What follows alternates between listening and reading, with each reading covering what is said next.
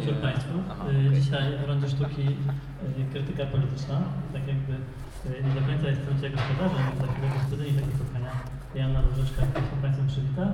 Ja tylko powiem, że bardzo się cieszę, że też możemy się w jakiś sposób włączyć w obchody dziesięciolecia krytyki, świetlicy krytyki politycznej w Cieszynie. O, tak. No i też cieszę, że mam takiego wspaniałego gościa, który będą panowie, ponieważ Miłosz Markiewicz będzie prowadził, profesor y, Przemysław Czapliński będzie naszym gościem. Będą rozmawiali o bardzo ważnym temacie. Ale o czym jest spotkanie i dlaczego, o tym opowie już gospodyni. Y, dobry wieczór.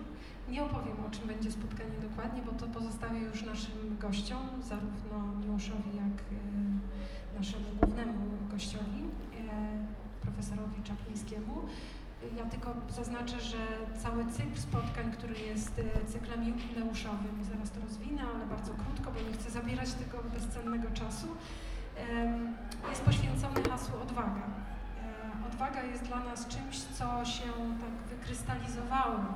To jest coś, to jest takie pojęciem, którym chciałybyśmy chyba, chcielibyśmy e, jako zespół Świetlicy Krytyki Politycznej opowiadać teraz o sobie, ale też chcemy zrozumieć, czym jest odwaga nie tylko w odniesieniu do naszych działań i tego, co stało za aktem założenia Świetlicy w Cieszynie, właśnie taka odwaga, przy czym nie nazwana wtedy odwagą, raczej była szaleństwem wtedy niż odwagą, czyli żeby w małym mieście 32-tysięcznym zakładać e, budować środowisko lewicowe świadome z miejscówką, no to trzeba być szaleńcem albo trzeba było być szaleńcem. E, zabra zebrało się nas trochę takich szalonych, ale pozytywnie, samych kobiet wtedy, właściwie samych kobiet, co też pewno jest jakimś obliczem, jak się okazuje, odwagi. E, teraz może tak, żeby powiedzieć krótko, e, co to znaczy ten jubileusz. Otóż jesteśmy już od 10 lat w Cieszynie. Myślę, że udało nam się zbudować środowisko, które, i to tłumaczy dlaczego w Katowicach, już nie jest tylko w Cieszynie. Część z naszego zespołu e, po prostu zaczęła pracować, mieszkać, żyć w innym miejscu i w tym momencie mogę też powiedzieć, że początek świetlicy był budowany w grupie prawie chyba 10 osób, z czego takim trzonem była Ania Ciepla, która w tej chwili mieszka w Katowicach i działa tutaj. Agnieszka Muras, która w tej chwili jest związana z ośrodkiem warszawskim, jest w Szkole Liderów. E, Wilczyńska, e, Weronika i Marzena Gębala, które też są w ogóle w innych miejscach. Natomiast obecnie w Świetlicy to jest Ania Pluta, która ze mną jest od początku, jesteśmy dwie od samego początku, Natalia Kałuża, która jest od 2016 roku i jeszcze do nas do, jedyny mężczyzna, który postanowił z nami zostać w tym Cieszynie być, to Bogusław Słupczyński, który zajmuje się teatrem. Jesteśmy w Katowicach dlatego, że jest nam po prostu blisko do ludzi, którzy z naszego środowiska wyszli, zostali tu w Katowicach albo studiowali, studiują, e, czy też właśnie zamieszkali i budują to miejsce w tej chwili. Między innymi Galeria Szara, która z Cieszyna przeprowadziła się do Katowic, robi tu absolutnie fantastyczną robotę, ściągając, budując też środowisko tutaj w Katowicach myślę, że uzupełniła pewien pejzaż y, sztuki współczesnej w Katowicach i go rozbudowuje o własny sposób rozumowania też y, tej sztuki współczesnej. Więc myślę, że to nasze cieszyńskie budowanie środowiska rozpączkowało się w taki bardzo fajny sposób. E, mam nadzieję, że wszystkie te osoby, które wymieniłam albo które utożsamiłam z pewnymi środowiskami, które już są poza Cieszynem, równie dobrze wspominają i myślą o tym czasie jako czymś niezwykle ważnym i coś, co ich kształtowało, kształtowało i pozwala dalej pracować. Czyli taka dobra historia. Odwaga to jest cykl i spotkań. Mamy już za sobą wizytę Liliany Piskorskiej, która prowadziła warsztaty tutaj w Katowicach ze studentami e, Uniwersytetu Śląskiego i to jest też moment, kiedy mogę, ponieważ mamy tu jednego, e, jednego z przed, mam więcej przedstawicieli Uniwersytetu Śląskiego, ale z Tomaszem Nawrockim nawiązywaliśmy kontakt, żeby to spotkanie też się mogło odbyć, e, więc Uniwersytet Śląski jest tutaj też partnerem. E, więc mamy właśnie dzięki e, współpracy, to jest drugie spotkanie. Będziemy mieć e, w najbliższym czasie też e, profesora Rafała Matyje w Cieszynie, będziemy mieć Adama e, Bodnara w Cieszynie również, będziemy mieć koncert, będziemy mieć spektakl, będziemy mieć publikacje w postaci książki dla dzieci, jak również nowego numeru krytyki politycznej, wszystko poświęcone hasłu odwaga.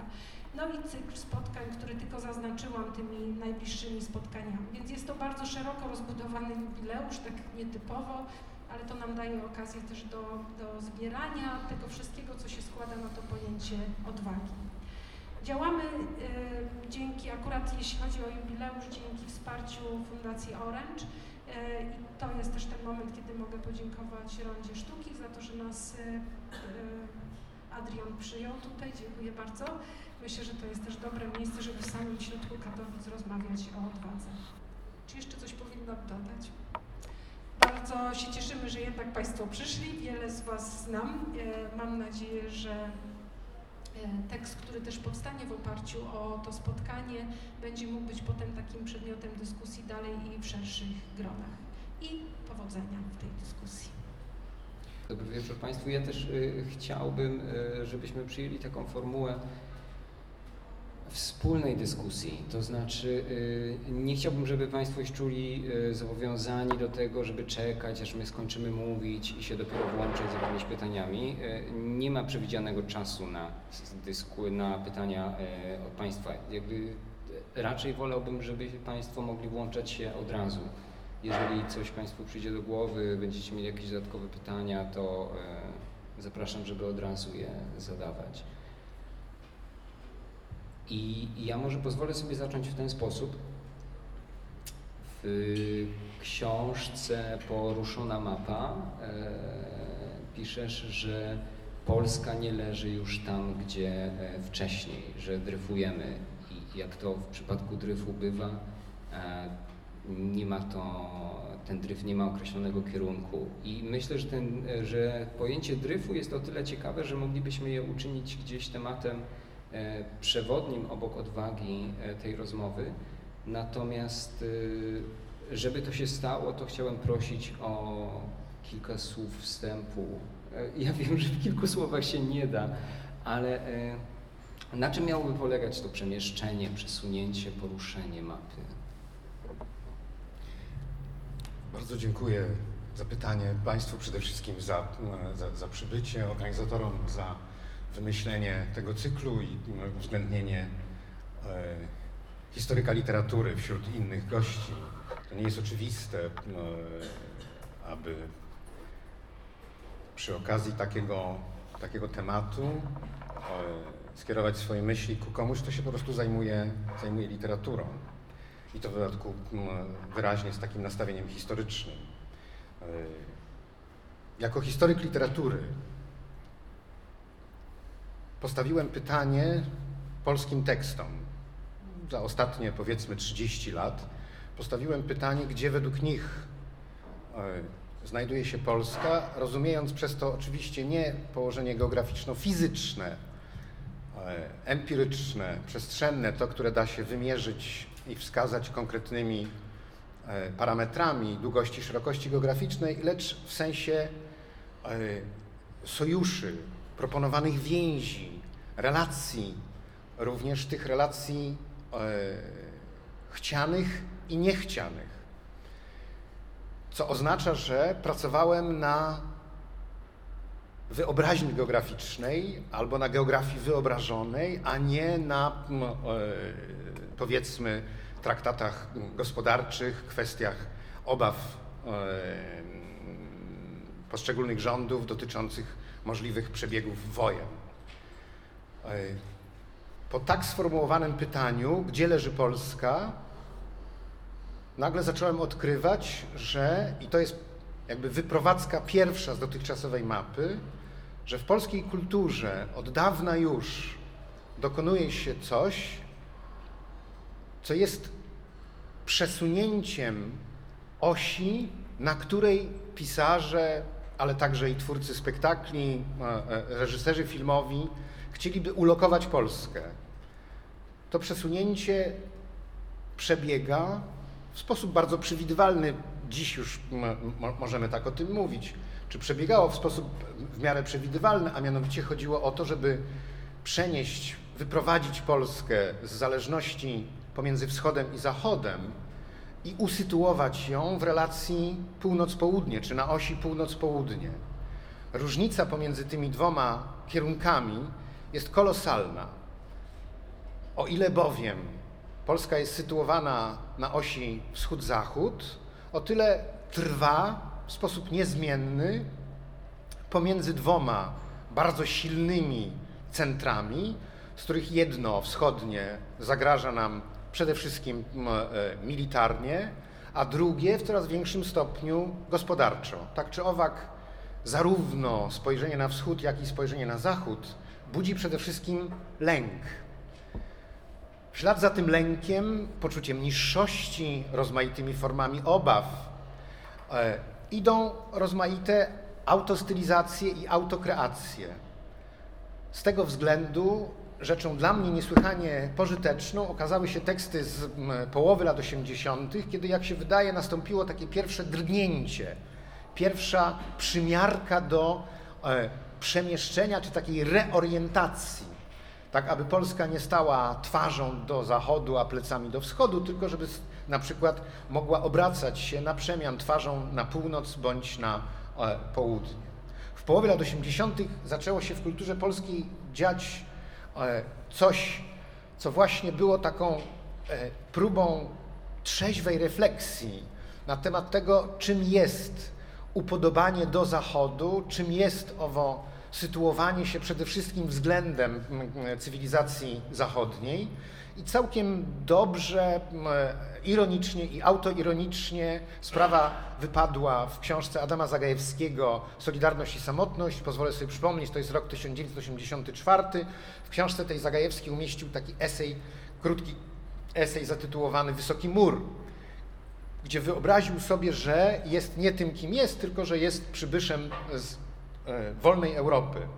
I narrator Zagajewskiego, bo już jakby nie do końca on sam, zastanawia się, kim mógłby być. Mógłby być Niemcem, mógłby być Hiszpanem, ale najlepiej by było, gdyby był Duńczykiem. Otóż e, mam wrażenie, że to jest bardzo istotne przemieszczenie owej osi, ponieważ kiedy konfrontujemy się z Francją czy z Anglią, to w sposób e, e, nieunikniony pakujemy się w kompleksy. Kompleksy, które decydują o fałszywym wyobrażeniu Zachodu i fałszywym autowizerunku. Fałszywość wizerunku Zachodu polega na tym, że go idealizujemy. A więc, jak pisze Zagajewski, w tym wyidealizowanym wizerunku Zachodu nie może być miejsca na rozmaite szczeliny, pęknięcia, niekonsekwencje, a więc na przykład Europa Zachodnia w, w, latach 80. to nie była Europa, w której na przykład istnieją, istnieją homoseksualiści, narkotyki, ugrupowania lewicowe, ale także na przykład jakieś ruchy totalitarne czy faszystowskie. Tak? Europa wyidealizowana to jest Europa, która składa się jakby wyłącznie z kultury e, śródziemnomorsko-chrześcijańsko-zachodniosłusznej prawda? I w tej kulturze chcemy się jak naj, w tym lustrze chcemy się jak najbardziej przejrzeć. Ale w związku z tym my również i siebie upraszczamy. Czyli przedstawiamy siebie Europie jako ludzi wyłącznie nakierowanych na odzyskanie wolności, odzyskanie niepodległości, a więc ludzi e, duszą i ciałem zaprzedanych walce z totalitarnym e, reżimem. Co za tym idzie, Zagajewski mówi, tworzymy taki angeliczny obraz samych siebie, Polsce już nie mieszkają ludzie. W Polsce, mówi Zagajewski, czytając poezję stanu wojennego, czytają, mieszkają same anioły. Anioły, naprzeciwko których oczywiście stoją zwarte e, oddziały ZOMO. E, przesunięcie tej osi, a więc takiego e, układu odniesienia dla swojego autowizerunku ku Skandynawii, oznaczało, oznacza konfrontację z czymś niepomiernie mniejszym i w strategicznych układach ogólnoświatowych e, mniej ważnym. O ile sytuujemy się w odniesieniu do Zachodu, to cały czas myślimy o tym, że jesteśmy wielcy i ważni, że tylko niekorzystne wydarzenia historyczne pozbawiły nas światowego uznania, ale tak naprawdę to świat powinien jakoś padać przed nami na kolana i ciągle pamiętać o tym, że to myśmy uratowali Europę przed zalewem Turków w momencie, kiedy Sobieski powstrzymał nawałę turecką, że to myśmy zatrzymali najazd Sowietów w 1920 roku, że to my jako pierwsi stanęliśmy do wojny z Hitlerem i tak dalej, i tak dalej. Świat to wszystko przypomni sobie wówczas, kiedy my stworzymy taki dobry portret, dobry autoportret Polaków. Tego rodzaju, tego rodzaju pompowanie, takie nadmuchiwanie swojego balona, swojego autowizerunku niczym dobrym się nie może skończyć poza upokorzeniem, takim poczuciem odtrącenia, niezrozumienia. Być może niektórzy z Państwa pamiętają opowiadanie Mrożka Moniza Clavier. Tam jest taka, to jest opowiadanie z, z chyłku lat 60. To jest opowiadanie o Polaku, który wyjechał do, do, do Francji no i przez jakiś czas cieszy się ogromnym zainteresowaniem ze strony Francuzów, bo to jest taki barbarzyńca w ogrodzie. Więc wszyscy, wszyscy podziwiają tę jego słowiańską krzepę, taką pierwotną fizyczność i równocześnie to, że w tym dzikim człowieku jest właśnie takie pragnienie wolności i znajomość kultury.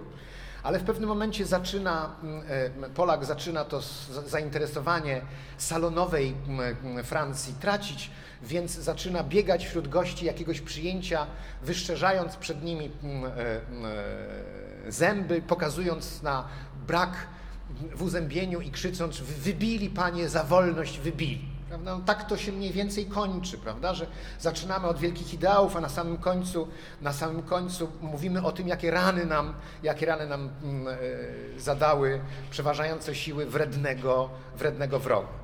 Przesunięcie osi na północno-południową, skandynawską oznacza zatem po pierwsze, że naszym kontrpartnerem czy partnerem będzie ktoś mniej więcej taki jak my, że to będzie mniej więcej ta sama skala, że zatem będziemy mieli prawo zarówno tam odnajdywać rozmaite małe, codzienne rzeczy, małe, codzienne kłopoty, takie jak mm, e, mm, problem z mm, e, odprowadzeniem dziecka do przedszkola, e, założeniem przedszkola, utrzymaniem tegoż przedszkola, publicznymi finansami na szkołę, na, na, na publiczną drogę, że będziemy mogli mówić o tym, iż człowiek składa się nie tylko, nie tylko z czystej poezji, w dodatku poezji mówiącej o wolności, ale również właśnie z rozmaitych codziennych, codziennych spraw, które są w wymiarze zbiorowym niesłychanie istotne. Dalej rozpoczyna się wspaniała e, wyprawa poznawcza polskiej literatury, polskiej kultury, e, wyprawa w kierunku takiego świętego, czy na, na poszukiwanie tego świętego grala Skandynawii. Jak oni to zrobili? E, Szwecja, Dania, Norwegia, Finlandia. Jak oni to zrobili? Że udało im się wprowadzić równouprawnienie płci. Jak oni to zrobili? Że udało im się doprowadzić do, czy wprowadzić do kodeksu karnego paragrafy mówiące o penalizacji przejawów rasizmu, e, że wyrzucili z pracy rozmaite formy mobbingu, E, jak oni to zrobili równocześnie, na przykład, że mając kapitalizm, mają zarazem państwo opiekuńcze. E, na czym polega, gdzie tkwi, gdzie znajduje się, gdzie się schowała ta wielka tajemnica krajów skandynawskich, które e, pogodziły kapitalizm z równością, demokrację ze zróżnicowaniem. E, I mam wrażenie, że tych ostatnich 30 lat to było właśnie stopniowe odklejanie się od Zachodu. Dlatego na przykład ku swojemu zaskoczeniu odkryłem, że bardzo niewiele jest tekstów, które mówią o mm, spotkaniu z kulturą francuską, z cywilizacją francuską, z życiem we Francji. Nie dlatego, że zabrakło emigrantów tam mm, e, mieszkających, ale właśnie dlatego, że E, Francja do pewnego stopnia nie stanowi takiego wzorca, który by można, na którym by można dokonać pewnego rodzaju e, e, importu, który by można sprowadzić do, sprowadzić do Polski. I tutaj kolejna ogromna i dla mnie bardzo ważna różnica. Otóż polska literatura dotarła w pewnym momencie do czegoś, co wydało mi się krańcem podróży. A mianowicie nastąpiło to wtedy, kiedy literatura przekroczyła stereotyp pierwszy, czyli odkryła, e, e, że oprócz bogactwa istnieje tam również równość, prawda? Bo na początku obrazy Skandynawii to są obrazy właściwie z takich kapitalistycznych pocztówek, jakaś taka Ikea w wersji, w wersji dla wszystkich. E, potem, się, potem zostaje, następuje odkrycie równości. To bardzo, bardzo ciekawy na przykład motyw w, powieści Grażyny Plebanek Przystupa, gdzie bardzo prosta kobieta pracuje w Szwecji i zaznaje tam mniej więcej tego samego, co zaznała w bogatszych domach w Polsce, gdzie po prostu sprzątała, ale w pewnym momencie uświadamia sobie, że tutaj mogła, że tutaj może porozmawiać z księdzem, który nie jest mężczyzną, tylko jest kobietą. I że to jest droga, prawda, która nie mogłaby się otworzyć, która nie istnieje w Polsce i nie mogłaby się w Polsce otworzyć. Nagle do, dociera do niej właśnie, że istnieje coś więcej niż tylko zarabianie pieniędzy. E, więc był ten pierwszy etap takiego kontentowania się bogactwem, później jest ten drugi etap, kiedy stopniowo emigranci odkrywają, e, e, jak wiele kosztowało tamto społeczeństwo zbudowanie relacji równościowych i wreszcie na samym końcu następuje odkrycie tego, co jest podstawą, podłożem, bazą, fundamentem tego wszystkiego, a mianowicie zaufanie. I to jest właściwie ściana, do której polska literatura, także rozmaite szkice socjologiczne i reportaże dotarły, ponieważ e, zaufanie nie jest towarem, który można wsadzić na mm, statek, mm, e, zapakować do kontenera i przywieźć przez, przewieźć przez Bałtyk do Polski. Zaufanie to jest coś, co można wyłącznie wypracować mm, w społeczeństwie i to w dodatku wymaga to wielu lat, jeśli nie dziesiątków lat, e, w dodatku jeszcze mm, jest to praca, która musi być wspierana przez bardzo określone rozwiązania, e, rozwiązania prawne. E, to wszystko, jak sądzę, zadecydowało o tej wyprowadzce pierwszej. Wyprowadzce, która po prostu polega na tym, że jakaś część kultury, tekstów literackich, reżyserów filmowych, reżyserów spektakli teatralnych, zwracając się do nas swoimi tekstami, swoimi dziełami, mówiła oto istnieje pewien inny wzór, którego nie da się naśladować, bo też ogromną rolę w tym naszym pościgu za Zachodem, tym dążeniu do Zachodu, tym fantazmatycznym oddalaniu się od wschodu odgrywało e, naśladowanie. Mieliśmy właściwie kulturę naśladowczą już w wieku XVIII. Oczywiście to miało swoje mądrzejsze i głupsze warianty, ale mieliśmy również i pewnego rodzaju e, modernizację mimetyczną po roku 89. Bardzo istotne rozwiązania o charakterze prawnym, bankowym, związanym z emeryturą, z prawem pracy to były implementacje i to bardzo często również ze Stanów Zjednoczonych. Tak? Nie jest przypadkiem, że znacząca część polskich ekonomistów, którzy po 1989 roku weszli do rządu albo do rozmaitych ciał i kół doradczych, to byli stypendyści, którzy przez kilka lat studiowali w Stanach Zjednoczonych. Prawda? Ich tam nauczono bardzo określonego modelu ekonomicznego i oni później zaczęli to wprowadzać w Polsce. Odczepienie się czy wyprowadzka z tej osi wschód-zachód była również związana z taką, e, takim odkryciem owej niemożności przeprowadzenia jakichkolwiek reform w oparciu o naśladownictwo cudzych wzorów, dlatego że one mają swoją historię, że są głęboko zakorzenione w tamtejszej tradycji kulturowej. Świetnym przykładem tego jest e, taki kapitalny, taka kapitalna anegdota, którą przytacza Zaręba Bielawski w swojej książce Polski Hydraulik i inne eseje, e, inne reportaże ze Szwecji, prawda? We wstępie do tej książki Zaręba pisze, że jeżeli dobrze pamiętam, u schyłku XVII wieku do domów arystokratycznych w Szwecji wchodziły takie patrole chłopskie, plebejskie. Całkowicie legalnie wchodzili i sprawdzali, czy gospodarze i ich goście nie piją kawy. Wyobraźcie to sobie?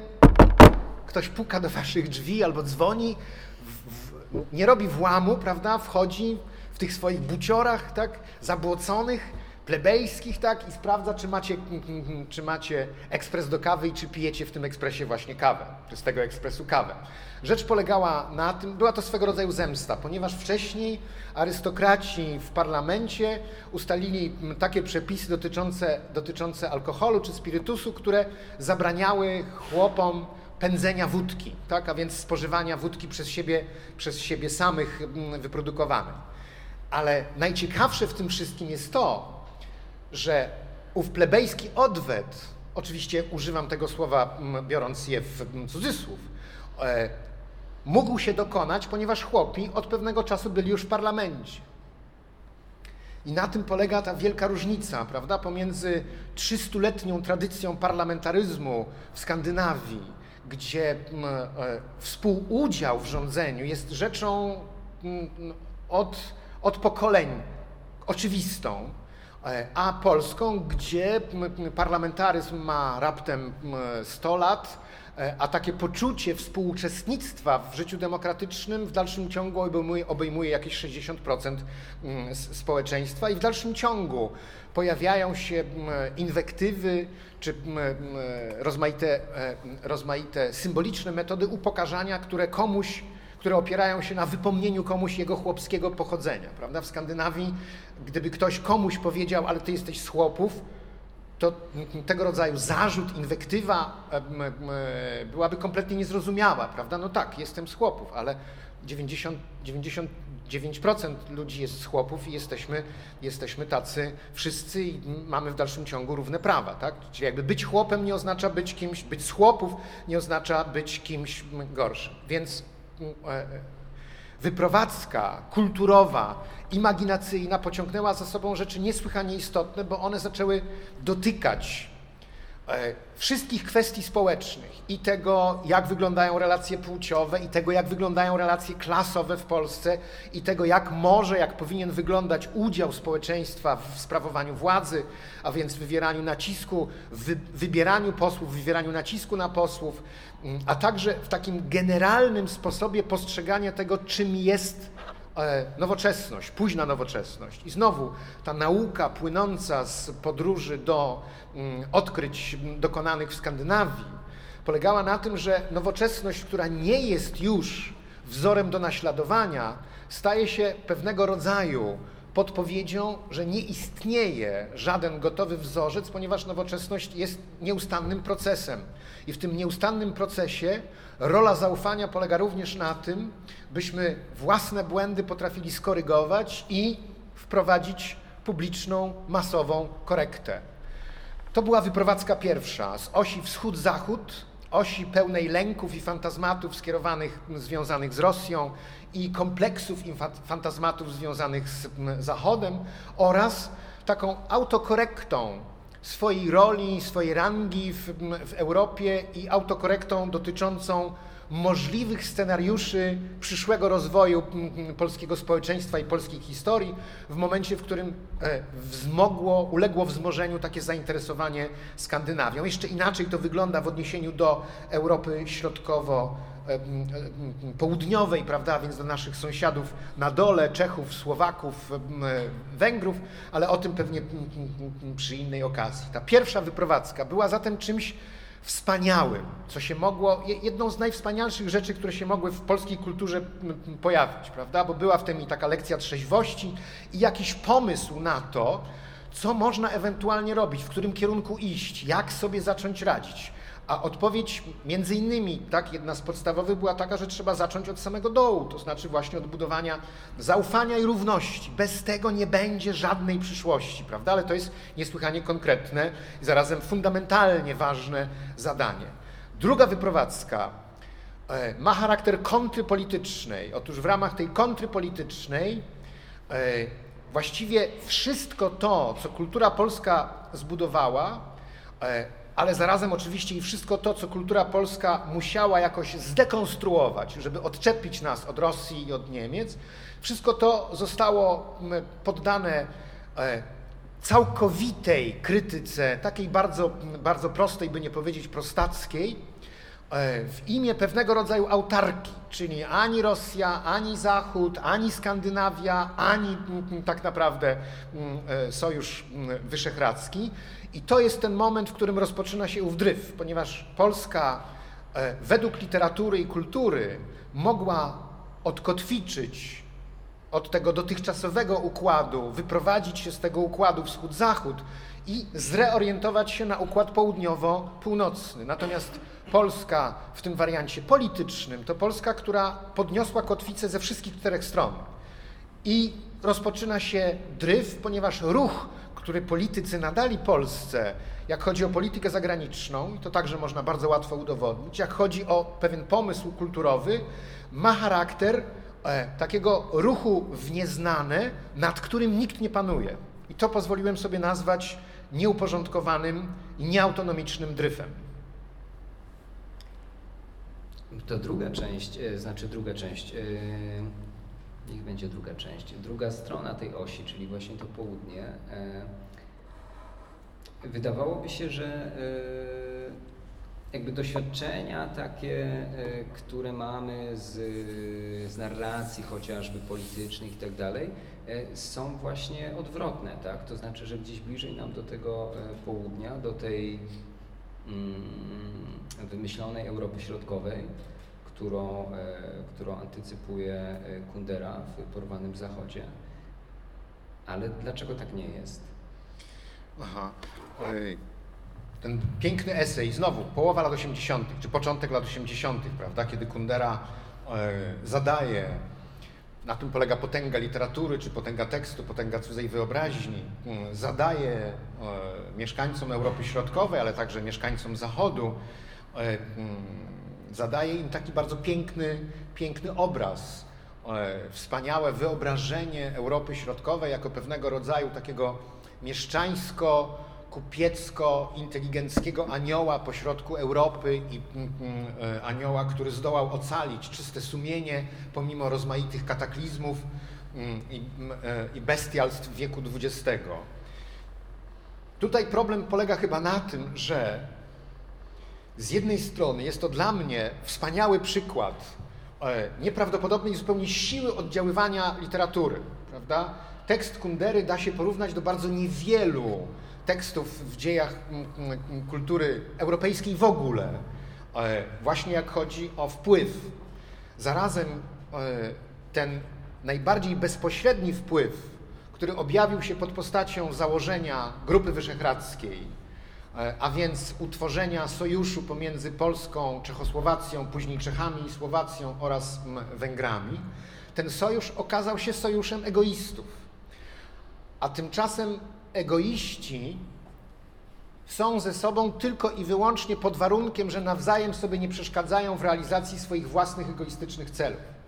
Nie ma zatem w tym ani potencjału gospodarczego, ani ewentualnego sojuszu militarnego, ani też, jak się okazało, nie ma nawet elementarnej solidarności. To znaczy takiego wyciągnięcia ręki do sąsiada wówczas, kiedy on znajduje się w kłopotach.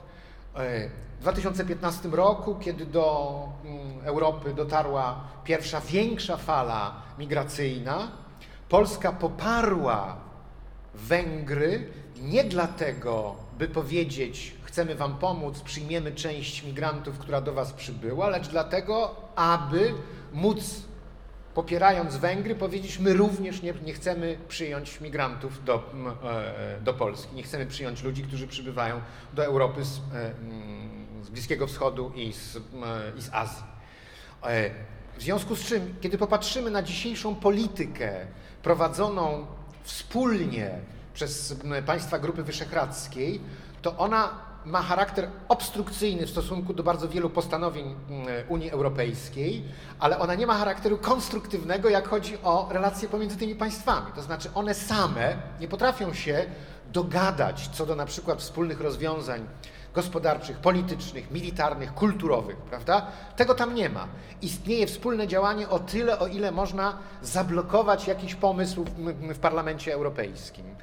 E, w gruncie rzeczy w polskiej kulturze i literaturze można było coś takiego wyczuć e, właśnie wtedy, kiedy zaczął powstawać e, zbyt wyidealizowany obraz, ten nowy, zmieniony obraz Czech. Albo może nie tyle zbyt wyidealizowany, ile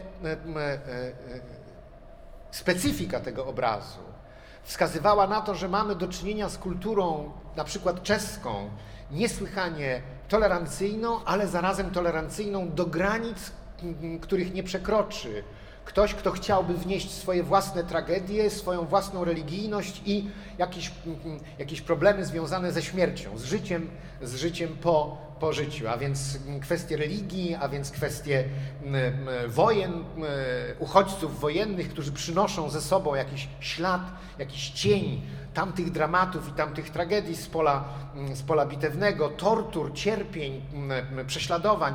Wszystko to jakby zostało zablokowane przez Czechów, ponieważ oni zbudowali sobie tak to ukazuje w gruncie rzeczy Szczygieł, prawda, w swoich dwóch książkach, czyli w Gotlandzie i, e, i Zrób sobie raj. Wszystko to jest nie do przyjęcia dla kultury, której udało, czy dla społeczeństwa, któremu udało się zbudować więź nietraumatyczną, a to znaczy więź, która nie dopuszcza do głosu, nie toleruje, nie akceptuje traumatycznych doświadczeń, traumatycznych zachowań i mm, mm, traumatycznych mm, czy straumatyzowanych społeczności. To oznaczało, że kordon istniejący pomiędzy Czechami a resztą świata nie pozwoli na wpuszczenie wszystkiego tego, co jest dramatem, co jest dramatem współczesnej, e, współczesnego Bliskiego Wschodu czy części, e, części Azji. Więc mieliśmy do czynienia co także jest bardzo ciekawe oczywiście, ze wzmożonym zainteresowaniem kulturą Rumunii, Czech, Węgier, prawda? To jest bardzo, to jest bardzo istotne, bo myśmy też po 1989 roku w związku z, e, ze zgłoszeniem e, gotowości wejścia do Unii w pewnym sensie wyprodukowali taki obraz zbyt europejski samych siebie, prawda?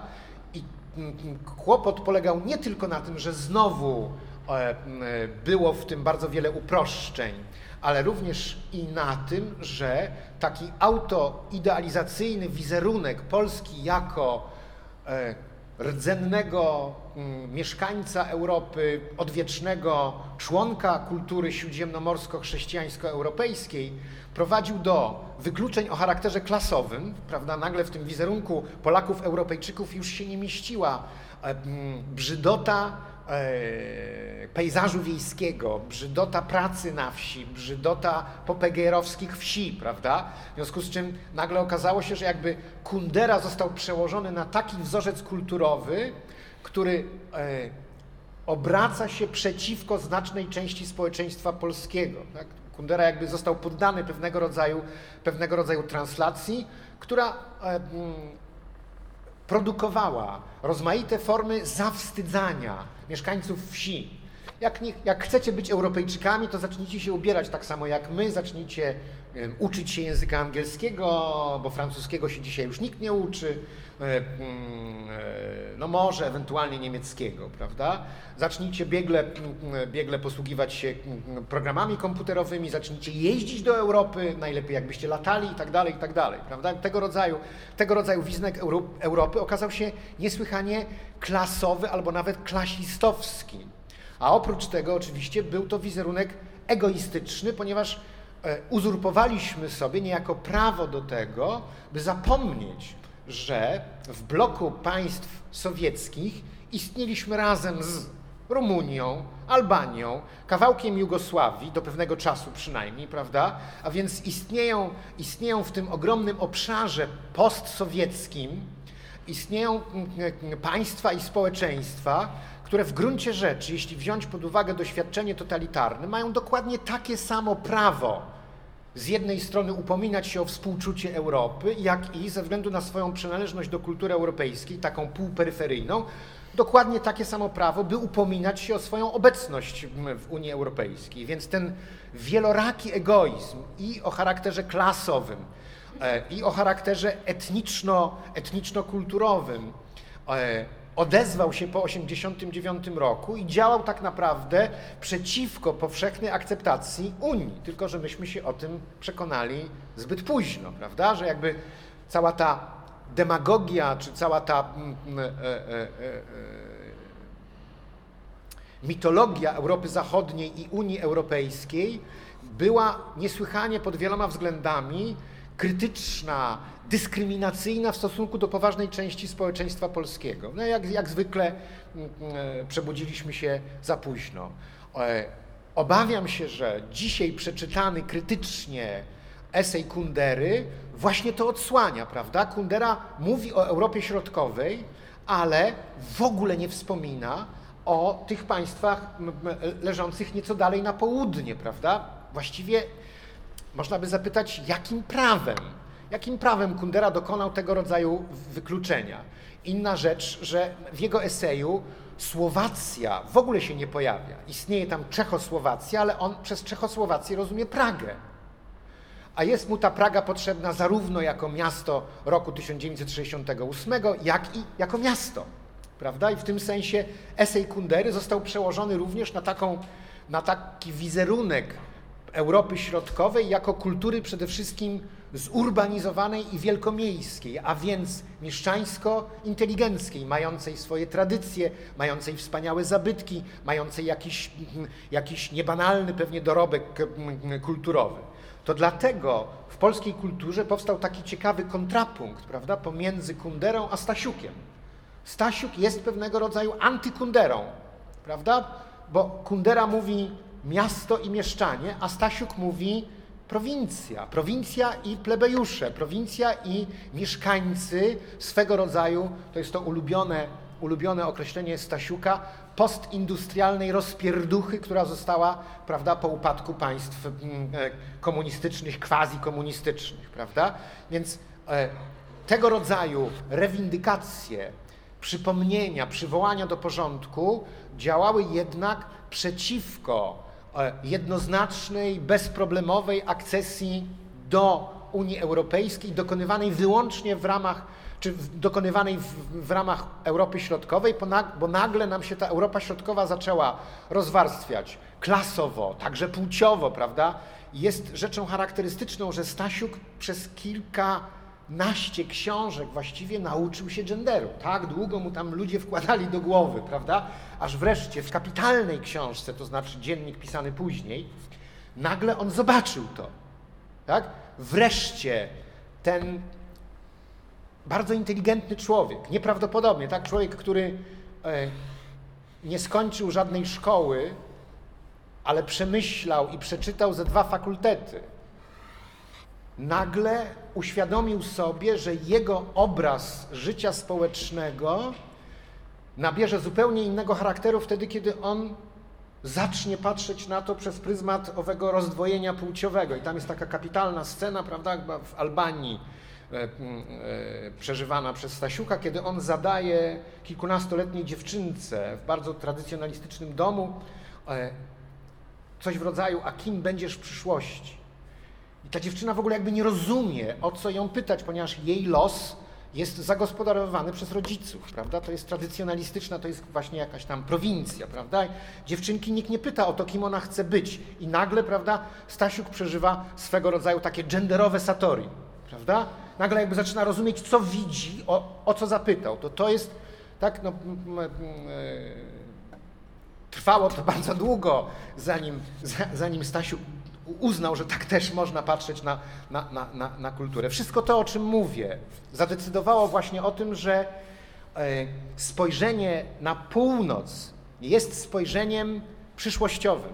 Nadal jest spojrzeniem przyszłościowym. To pozostaje, mam wrażenie, E, mam wrażenie, w dalszym ciągu żywotnym marzeniem kultury polskiej, prawda? Ilekroć Adam Zandberg mówi, że Polska powinna być równocześnie państwem opiekuńczym i państwem dobrobytu, to nawet jeżeli to jest z księżyca ściągnięte, prawda, to to jest jednak marzenie skandynawskie, prawda?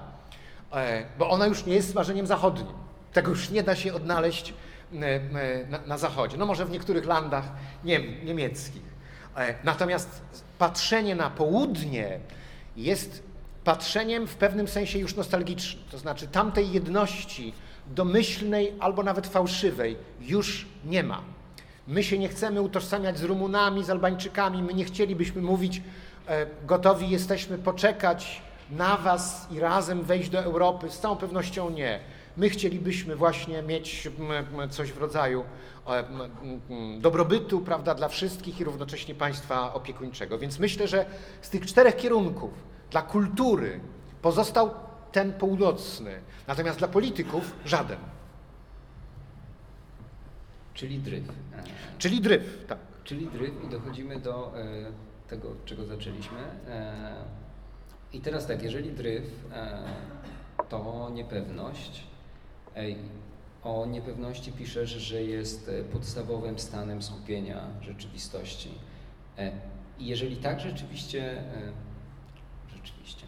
jeżeli tak sobie spojrzymy na, na to, co nas otacza, to czy mówimy o tym egoizmie, który jest jakąś czy wykoślawioną, czy nie, tego nie wiem, ale formą odwagi na pewno. Czy jeżeli mówimy o tym zandbergowskim e, czy zandbergowym marzeniu, które też jest formą odwagi, e, to jak w tej niepewności moglibyśmy odwagę definiować? Czy w ogóle, jakby pozwolę sobie rozwinąć e, mhm. jeszcze to pytanie, czy w ogóle odwaga jest czymś takim, co można posiadać? Co by to znaczyło mieć odwagę?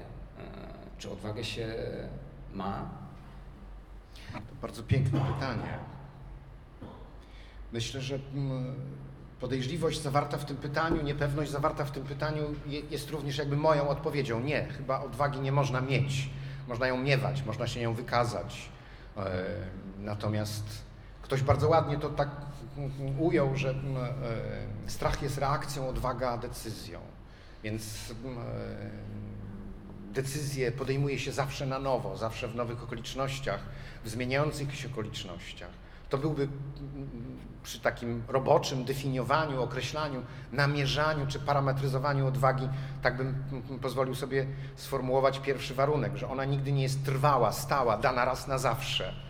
E, druga sprawa, wydaje mi się, że odwaga mm, wymaga współobecności strachu znowu, żeby się odwołać do, e, do literatury, jest taka piękna bardzo scena w powieści Dostojewskiego Idiota, gdzie Lew Nikołajewicz Myszkin, e, czyli właśnie ty, tytułowy bohater, rozmawia z e, Agłają Jepanczyn i ona go pyta, jakby się książę zachował, gdyby ktoś go wyzwał na pojedynek.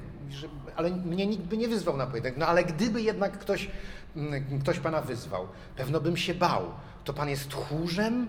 Mówi Agłaja. E, nie. Tchórzem jest ten, kto się boi i ucieka, a ten, kto się boi i nie ucieka, nie jest tchórzem. Wydaje mi się, że to bardzo piękne, co, co, co książę Myszkin powiedział. To taki wspaniały bohater, prawda, który nigdy nikogo nie chce upokorzyć, nigdy nikogo nie chce e, skrzywdzić, skrytykować, prawda, Mm, to taki piękny człowiek, jak powiedział Dostojewski. Otóż jest w tym coś niesłychanie ważnego. Odwaga bez, e, bez lęku nie jest odwagą, tylko jest desperacją e, albo ryzykanstwem. Tak? W odwadze odwaga musi się mierzyć z jakimś, z jakimś lękiem, z jakąś obawą, bo bez tego jest ślepa. E, I wreszcie trzecia sprawa, która wydaje mi się przy okazji odwagi bardzo istotna, E, e, to jest e, nieokreśloność stawki, którą można zdobyć. Ten, kto jest odważny, ten, kto podejmuje odważną decyzję, wie w imię czego walczy, wie o co walczy, ale z całą pewnością nie wie, ile może przegrać. Tak? Jeżeli jesteśmy w stanie skalkulować ryzyko i powiedzieć: No dobra, jeśli na takim a takim zebraniu, posiedzeniu wspólnym powiem, nie zgadzam się z Wami wszystkimi, a na co wszyscy inni odpowiedzą: Tak, masz rację, bo takie są zwyczaje i takie są procedury w naszym gronie czy w tym, e, w tym kolegium, prawda? Że szanujemy, akceptujemy cudze zdanie przeciwne, to oczywiście możemy mówić tutaj o, nie wiem, odkrywczości, o, pewnym, o pewnej zdolności do myślenia przeciwko innym, ale nie będzie w tym koniecznej odwagi. Natomiast tam, gdzie za sprzeciw, za protest przeciwko opinii większości możemy zostać wykluczeni, możemy zostać pozbawieni swojego stanowiska, możemy stracić pracę, możemy zostać zawieszeni w swoich obowiązkach, możemy zostać pozbawieni jakichś bardzo istotnych dodatków finansowych, które decydują o w miarę przyzwoitym poziomie życia.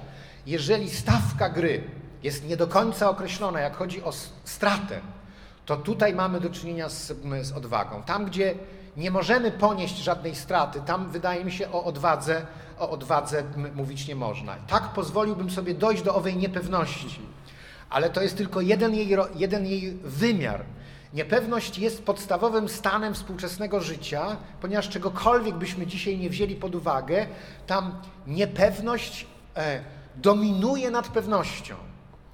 Cokolwiek byśmy wzięli pod uwagę, klimat, dzietność, e, przyszły rozwój gospodarki, e, relacje międzynarodowe, nasze sojusze polityczne, e, nasze, nasze relacje polsko-amerykańskie, e, jak będzie wyglądało przyszłe zachowanie, przyszła pozycja, nieodległa pozycja Chin, czy rosnąca, rosnące znaczenie Chin oznacza pomniejszenie rangi Rosji, czy także również Stanów Zjednoczonych? Jak będzie wyglądał poziom wód za 5, za 10 lat? A co z dzietnością? Cokolwiek byśmy wzięli pod uwagę, towarzyszy nam niepewność. Bardzo, bardzo dawno temu, jeśli dobrze pamiętam, w połowie lat 90., taki mm, francuski socjolog napisał książkę o wspaniałym tytule. Była książka nosząca tytuł L'insécurisation, a więc uniepewnienie. Książka nie została przetłumaczona na język polski i teraz pewnie już jest dla niej za późno, ale wydaje mi się, że ten termin, który on wymyślił, mówi nie tylko o tym również, o czym ja mówię, a dodać by do tego można na przykład, jak będzie wyglądała praca. Ilu z nas, ilu z naszych znajomych nie będzie mogło pracować tam, gdzie pracuje, nie dlatego, że zostaną wyrzuceni za niesolidność, ale dlatego na przykład, że będzie mógł ich zastąpić jakiś lepszy program komputerowy albo automat, prawda? Jak będzie, wyglądał, jak będzie w ogóle wyglądał status pracy za 10, 15 czy 20 lat? Jest taki kapitalny serial, francuski serial, zatytułowany Trepalium. Mm, nie widzę ruchów głowy w pionie, a takie, a takie byłyby najwspanialsze. Obejrzyjcie ten serial. Nie, nie oglądajcie wszystkich seriali na HBO i na Netflixie. Francuski serial zatytułowany Trepalium. To jest serial o bardzo nieodległej Francji, w której praca jest najwyższym przywilejem. Jak pracujesz, to mieszkasz w mieście, jak pracy nie masz, to znajdujesz się poza murami. Extramuros. To pojęcie Trepalium jest pojęciem ze starożytnego Rzymu, które oznaczało taki, e, taki stojak, tak, nie krzyż, tylko trzy paliki ze sobą związane. To było narzędzie tortur, ale później również oznaczało, oznaczało właśnie obowiązki związane z pracą. Więc jesteśmy we Francji, w której praca jest przywilejem, chociaż tak naprawdę, i tu znowu odwołam się do jeszcze innego tekstu, przed chwilą ukazała się książka Davida Grebera zatytułowana Shit Jobs, a Theory. To zostało przetłumaczone bardzo elegancko na język polski, a mianowicie praca bez sensu zamiast gówno praca. Tak? Bo chodzi właśnie o gówno prace wykonywane przez dziesiątki, setki i tysiące ludzi w dzisiejszym świecie, bo i to i tak jest lepsze niż nie mieć żadnej pracy. Więc w tej Francji doszło do tak nieprawdopodobnych rozwarstwień, spod powierzchni których nagle wychodzą stare arystokratyczne podziały sprzed rewolucji burżuazyjnej. Tak? Więc ten serial jest pod wieloma względami jak sonda socjologiczna. Co by się stało, gdyby doszło do bardzo ostrego kryzysu na rynku pracy? Prawda? Odrodziłyby się rozmaite koneksje i kapitał, przede wszystkim kapitał społeczny i kapitał kulturowy związany z mm, tym, co e, rodziny dziedziczyły i przekazywały sobie z pokolenia na pokolenie jeszcze od XVIII, XVIII mm, wieku. Niepewność jest podstawowym stanem skupienia, niepewność jest również pewną strategią zarządzania społeczeństwem. To znaczy wprowadzić społeczeństwo w stan niepewności, powiedzieć im, że powinno się bać. To jest sposób na, to jest sposób na rządzenie. Znajdujemy się zatem jakby w pewnego rodzaju kleszczach. Z jednej strony racjonalne myślenie, logiczne myślenie, empiryczne myślenie nakazuje, że powinniśmy traktować rzeczywistość nie jako daną, ale jako zadaną, jako coś, co się zmienia, jako coś, co nie będzie przynosiło nam tych samych rezultatów, które przynosiło do tej pory. Z drugiej strony, jakby ta, ta, ta drugi, to drugie ramię nożyc, to jest to ramię skonstruowane przez władzę, które, która mówi, niepewny jest układ czy miejsce Polski w Unii Europejskiej, w związku z tym powinniśmy dążyć do jak największej niezależności w ramach owej Unii, a to znaczy właśnie bojkotowanie rozmaitych jej rozmaitych jej rozstrzygnięć. Niepewna jest mm, e, demokratyzacja życia czy egalitaryzacja życia na Zachodzie, w związku z czym powinniśmy się jej bać, bo ona na przykład niesie za sobą destrukcję rodziny, tak jakby rodzina w Polsce znajdowała się na tym samym poziomie, na którym się znajduje. Jesteśmy zatem pomiędzy takimi nożycami. Z jednej strony ta racjonalna niepewność, która nie powinna nas opuszczać, prawda? E, z drugiej strony niepewność, która jest pewnego rodzaju narzędziem sprawowania władzy, wprawić wprowadzić społeczeństwo w stan niepokoju, to tak naprawdę móc produkować środki zaradcze, prawda, takie leki pozorne, pewnego rodzaju, pewnego rodzaju placebo, czyli boicie się tak naprawdę, że w przyszłości nie będziecie mieli pracy, ale w istocie najważniejszy jest lęk o tożsamość kulturową, więc zamkniemy granice i nie będziemy wpuszczać obcych, bo oni dzięki temu na przykład nie zabiorą wam, pra wam pracy, prawda? Więc jakieś takie karkołomne, karkołomne mm, argumenty ze strony polityków uspokajają nasze, uspokajają nasze lęki, ale niepewność jest podstawowym stanem skupienia rzeczywistości i podstawową chyba częścią, albo przynajmniej połową naszego myślenia o tym, jak wygląda rzeczywistość, prawda? Ta przyszłość niepewna już jest wśród nas. Nic nie będzie takie, jak jest za, za rok, za dwa, za trzy.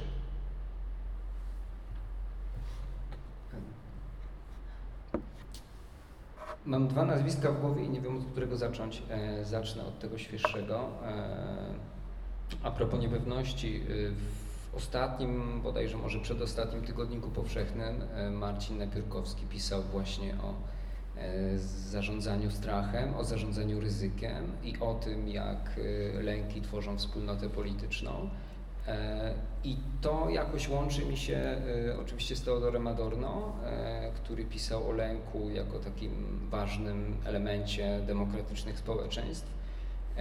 Tylko w kontekście tej niepewności i w kontekście tego, że rozmawiamy o odwadze, e, to e, takie pytanie, które e, ja sobie zadałem jakiś czas temu i, i nie jestem pewien, czy potrafię na nie odpowiedzieć, to co zrobić z tym lękiem w takim razie? To znaczy, jeżeli już żyjemy w tej niepewności i mamy ją jako taki podstawowy stan skupienia, to czy temu lękowi w kontekście odwagi należałoby stawać naprzeciw, czy należałoby go oswoić jakoś, a może to jest to samo?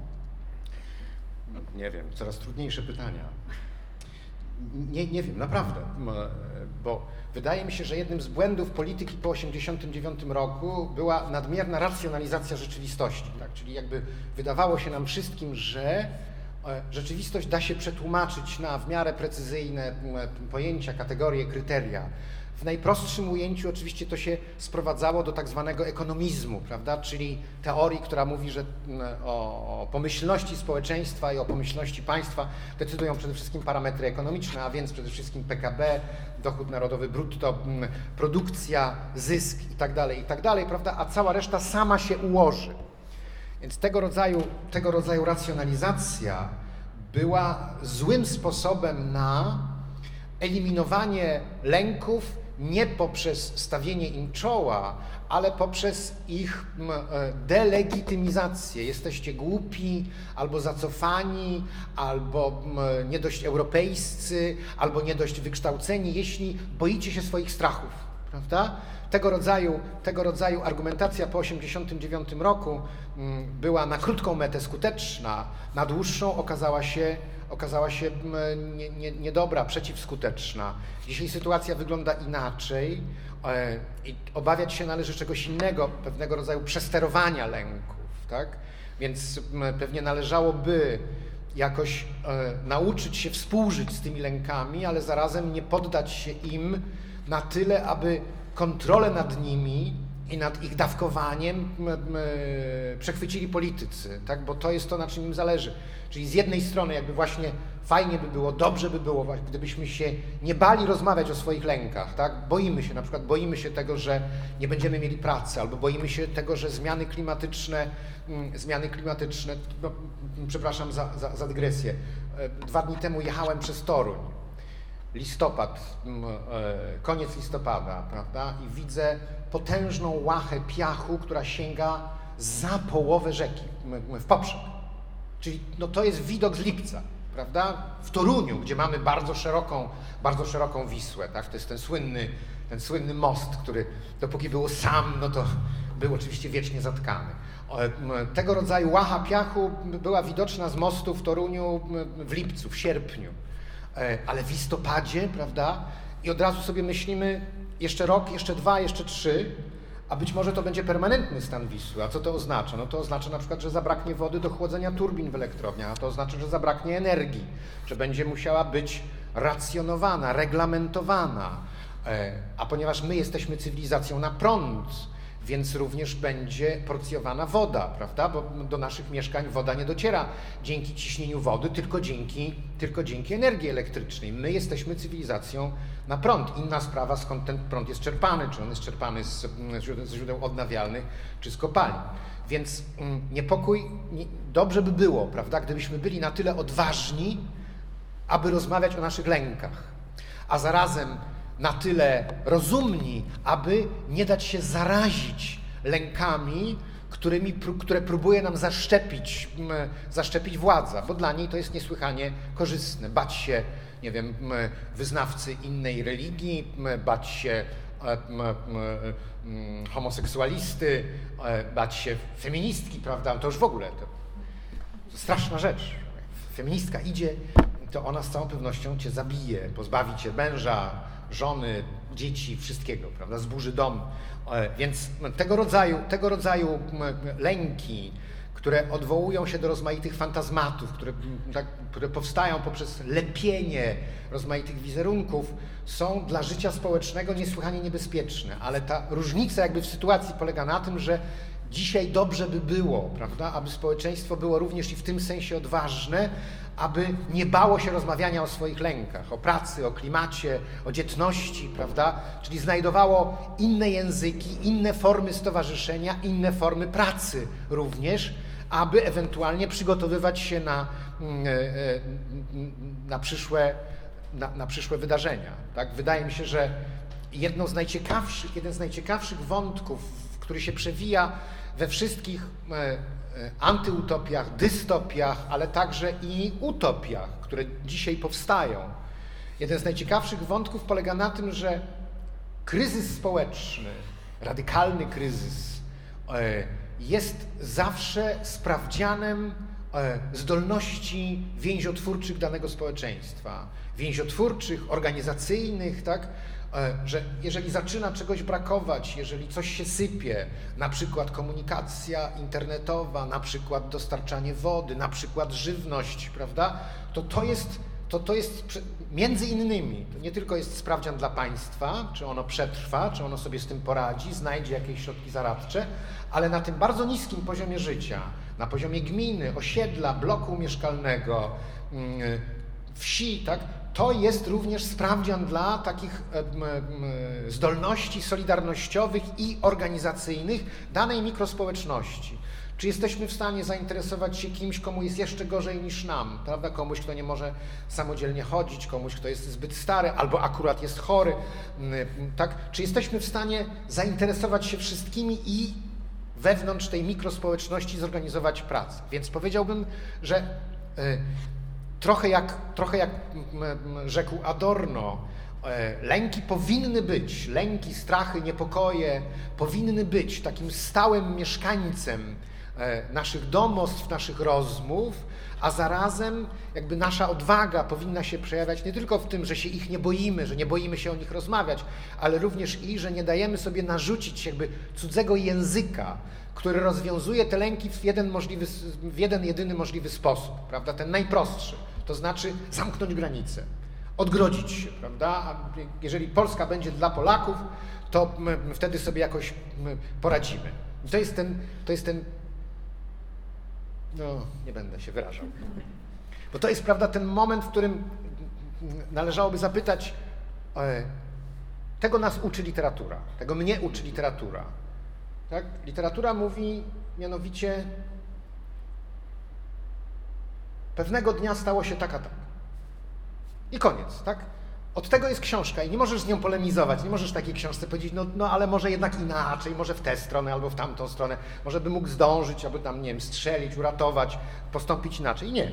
Książka ci opowiada po prostu o tym, co jest.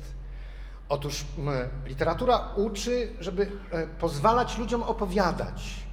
Jeżeli ktoś mówi, że autarkia, zwłaszcza autarkia narodowa, tak, bo czym innym jest pewnego rodzaju zamknięcie granic państwa, czym innym jest autarkia nacjonalistyczna. Ale jeżeli ktoś coś takiego mówi, no to możemy pytać, prawda, dalej o, o to, jak się toczy ta fabuła, jak wyglądają te lęki, które mamy.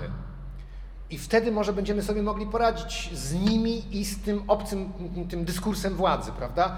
Bo zamknięcie granic, odgrodzenie się od Europy Zachodniej i jej zepsucia moralnego, odgrodzenie się od, mm, od północy i jej, e, nie wiem, relatywizacji norm etycznych czy, czy, czy, czy społecznych, nie sprawi, że na przykład spadnie spożycie alkoholu i skłonność do wsiadania za kierownicę, prawda? Co roku w Polsce ginie jeżeli dobrze pamiętam, ponad 700 osób ginie tylko i wyłącznie dlatego, że ludzie wsiadają pijani za kierownicę. To się nie zmieni.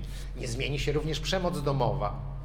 E, około, około 60 tysięcy kobiet w Polsce co roku e, staje się ofiarami domowej, domowej przemocy. Nic się pod tym względem nie zmieni. Nie zmieni się również kwestia zaopatrzenia Polski w węgiel z Rosji, prawda? Dwie trzecie węgla, który spalamy w naszych piecach w całym kraju, pochodzi z Rosji. Więc mamy prawo w ramach owego dziwnego położenia pomiędzy odwagą i lękami, mamy prawo może pytać, co się stanie z naszymi lękami, kiedy wasze lęki zostaną zaspokojone. I być może to jest jakiś pomysł, tak? ale on jest tylko taki e, doraźny, dorywczy, zaimprowizowany w ramach tej rozmowy. Czyli potrzebowalibyśmy czegoś takiego, to też jest duże słowo i, i pewnie na wyrost y, jakaś hipoteza, ale y, czegoś takiego, co moglibyśmy nazwać odwagą narracyjną, tak? czy, czy, czy, czy odwagą tworzenia jakiejś kontrnarracji. E, I może to pytanie będzie bezpieczniejsze i, i prostsze. E, w jaki sposób literatura może nam w tym pomóc? Czy literatura może stać się bronią? Bronią to nie jest dobre słowo, ale. Hmm? jakimś środkiem, jakimś narzędziem. Tak, Włączycie tak. się wreszcie, czy nie? Bo my was zagadamy na śmierć. Jesteście w... No ale... Ale nie między sobą, z nami. Tak, tak. Oczywiście bronią nie jest, bronią nie jest, ale e, każdy z nas ma e, mnóstwo swoich ulubionych książek, ale ta, takich książek, które stawiają nam wysokie wymagania, nie tylko takie, które zaspokajają naszą potrzebę przyjemności, bardzo, bardzo ważną, bardzo istotną, ale również właśnie takie książki, które sprawiają nam kłopot, które stawiają nam opór, które wyciągają z nas jakby najlepsze nasze siły i zdolności interpretacyjne, prawda? To jest to. Jest to. Otóż mam wrażenie, że jeżeli chodzi o Twoje pytanie, to pewnie tylko w takim sensie literatura mogłaby tutaj być pomocna, o ile ona mówi: spróbuj rozwinąć opowieść o świecie, w którym chciałbyś mieszkać, tak daleko i tak szeroko i tak głęboko, jak jesteś w stanie. Tak? Czyli w przyszłość, wszerz, powiedzmy w sensie społecznym, geograficznym i w głąb, powiedzmy w sensie sprostania rozmaitym problemom przyszłości. Tak? Kiedy mamy taką e, już nie dychotomiczną, tylko trychotomiczną układankę, prawda? Więc taki świat trójwymiarowy, w którym w dodatku jeszcze wszystko się zmienia w czasie i musimy pamiętać o tym, że istnieją pewne powiązania społeczne, że ludzie żyją dla pewnego celu, czy chcieliby mieć, by, by mieć jakiś, e, jakiś cel w przyszłości, przynajmniej pod postacią bezpieczeństwa, że mm, wywodzą się z jakichś tradycji, jakieś tradycje kultywują, i że istnieją również w tej przyszłości jakieś rozmaite problemy, demony, lęki w rozmaitych szafach poukrywane. I że istnieją również rozmaite sąsiedztwa kulturowe, tak? jeżeli uda nam się stworzyć taki świat, to w takim właśnie sensie literatura jest dla nas podpowiedzią. E, ona pozwala nam przeciwstawić się cudzej narracji, bo wtedy możemy powiedzieć, ale to, co mówisz, jest niesłychanie krótkowzroczne. Tak? Co z tego, że na przykład zaoferujesz dzisiaj ludziom 14, 13 i 14 pensję, skoro to oznacza, że już dla naszych dzieci, które za 5 lat wejdą na rynek pracy, będzie brakowało pieniędzy na godziwe płace, nie mówiąc o tym, jak będzie wyglądała ich emerytura. Albo nawet emerytura tych, którzy przejdą na emeryturę za lat 10 czy 15, prawda? Co z tego, że tworzysz obraz. Yy, zabezpieczonej Polski na poniedziałek, skoro za tym poniedziałkiem idą nie tylko następne tygodnie, ale również i lata. Jak wygląda Twoja narracja? To jest może całkiem niezłe pytanie, ale rozumiejąc przez to właśnie mm, te trzy wymiary, prawda? Czyli w przód, wszerz i w głąb, prawda? Czyli ile, jest, ile jesteś w stanie jakby zagarnąć z przeszłości. Jeżeli ktoś nam lepi naszą przeszłość wyłącznie z jakichś cudownych zdarzeń, procesów, że na przykład na Kresach było no po prostu sielankowo, że słuchajcie, tam żyli ludzie należący do bardzo różnych narodowości, ale w ogóle nigdy ze sobą się nie kłócili. Jeżeli tak jest, prawda, jak ktoś mówi, jeżeli ktoś w ten sposób mówi, to jak jest możliwy Wołyń, jak był możliwy Wołyń, prawda? jak to jest możliwe? On się nie wziął przecież sam z siebie. Ale też jeżeli tak lepisz tę swoją historię, to powiedz mi, skąd myśmy się tam w ogóle wzięli na przykład, prawda? Czyli w tym sensie takie literaturoznawcze narzędzia, quasi-literaturoznawcze narzędzia mogłyby być pewnym społecznym narzędziem samoobrony.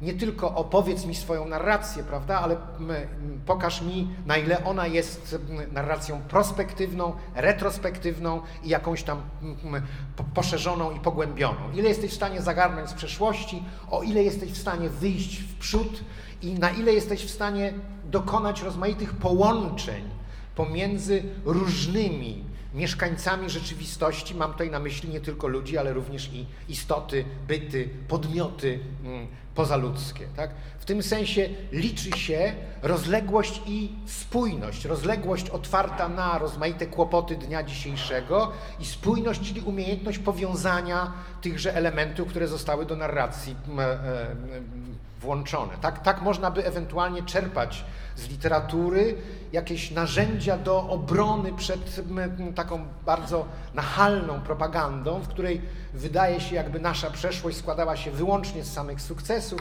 i jeżeli tylko je zreprodukujemy, no to natychmiast oczywiście otworzymy sobie ścieżkę wspaniałego rozwoju w przyszłości. No to jest właśnie shit story, bullshit story. Czy ktoś z Państwa chciałby się włączyć? Nie? Na okay. pewno, na pewno byście chcieli się włączyć. Włączajcie się. Ja podejdę z mikrofonem bardzo chętnie.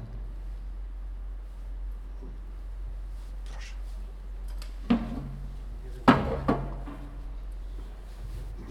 Borys Cembrowski. Ja mam takie proste pytanie. Był kiedyś taki pisarz, który był bardzo znany, otrzymał bardzo prestiżową nagrodę, ale zanim ją otrzymał, to napisał książkę, która y, jest właśnie o tym. Ta książka nosi tytuł Rodzinna Europa. Czy w przypadku tego pisarza możemy mówić o odwadze i w jakim, w jakim sensie? O ile pamiętam, to on podróżował też trochę na południe, potem na zachód mam takie wrażenie, że no właśnie jestem bardzo ciekaw tego, co, mhm. Y, co pan profesor na ten temat Mhm. Bardzo dziękuję. E, w niektórych momentach swojego życia z całą pewnością tak, przy okazji pisania rodzinnej Europy niekoniecznie. To znaczy Czesław Miłosz na przykład wykazał się ogromną odwagą wówczas, kiedy po złożeniu prośby o azyl e, napisał tekst, który był ewidentnie ostry, krytyczny, ironiczny pod adresem polskiej emigracji, zwłaszcza londyńskiej. Dlatego, że to było e, właściwie ograniczenie do minimum środowiska, które mogło go zaakceptować. Tak? Gdyby Miłosz złożył samokrytykę, gdyby stwierdził, że mm, e, wyłącznie z powodów interesownych mm, był mm, urzędnikiem Polski Komunistycznej, no to pewnie e, po takim posypaniu głowy popiołem uzyskałby akceptację ze strony emigracji. On tymczasem wystąpił jak taki klasyczny, modernistyczny artysta, prawda? który najpierw mówi nie, co jest dla niego gwarantem zachowania autonomii, ale oczywiście no, pali mosty, tak? Pali mosty nie, nie w przeszłość, tylko wokół, wokół niego i nagle taki, taki artysta staje się mm, wysepką niepołączoną nawet regularnymi kursami promów z, z, z pozostałymi wysepkami. Więc e, w kilku takich momentach z całą pewnością Miłosz, Miłosz wykazał się odwagą, jego koncepcja Europy, rodzinnej Europy, e, była, mam wrażenie, tworzona trochę w opozycji do koncepcji Gombrowicza. To znaczy, Gombrowicz mówił, zawsze powinieneś być obcy, ponieważ swojskość zagraża Twojej suwerenności. Swojskość bowiem e, powstaje wtedy, kiedy jesteś lubiany, wtedy, kiedy jesteś miły. E, oswojenie wśród e, ludzi, do których przybyłeś, wśród ludzi, e, którzy Cię przygarnęli, oznacza, że oni Ciebie zaakceptowali, a to jest możliwe tylko i wyłącznie wtedy, kiedy e, mm, oszlifowałeś swoje kanty, nie pokazujesz im swojej prawdziwej twarzy, nie mówisz tego, co naprawdę myślisz, chowasz to gdzieś, ewentualnie czekając na moment pisania dzieła. Według Gombrowicza tak nie wolno postępować. Pisarz powinien w swoim dziele być zawsze obcy. Tak? Nigdy nie powinien się zadomawiać. Miłosz z kolei mówił o tym, że można stworzyć, e, można się, można zamieszkać pod warunkiem pewnej, pewnego rodzaju familiaryzacji. I o ile udało mu się to e, na Litwie, prawda, troszkę w takim nostalgicznym e, zwrocie, który zaczął wykonywać wtedy, kiedy już Litwę opuścił, nie udało mu się to chyba w stosunku do Polski, o tyle znowu udało mu się w stosunku do Europy, to znaczy on jakoś się sfamiliaryzował, ale to znaczy właśnie, że patrzył przede wszystkim na relacje międzyludzkie, a nie na przykład na kłopotliwe tradycje. Pociągali go wielcy myśliciele, których on uważał za takich animatorów, nawet jeżeli nieuznanych, życia mm, społecznego. Później starał się to samo zrobić, czyli właśnie tak urodzinnić trochę swoje okolice w Stanach Zjednoczonych, ale też mam wrażenie, że lepiej mu to wychodziło wtedy, kiedy pisał o krajobrazach, niż wtedy, kiedy pisał o relacjach, o relacjach społecznych, prawda? Więc e, w tym sensie odwagą było u niego wyruszanie w obcość, takie przyjmowanie wyzwania obcości i dokonywanie e, oswojenia na własną rękę. Nie przyjmowanie owego daru, prawda, takiego poklepywania po plecach, przytulania, prawda, przygarniania, które środowiska emigracyjne zawsze oferują, tylko wypracowywanie tego na własnych warunkach. To, to, było, to było, mam wrażenie, do, dowodem odwagi. Tak?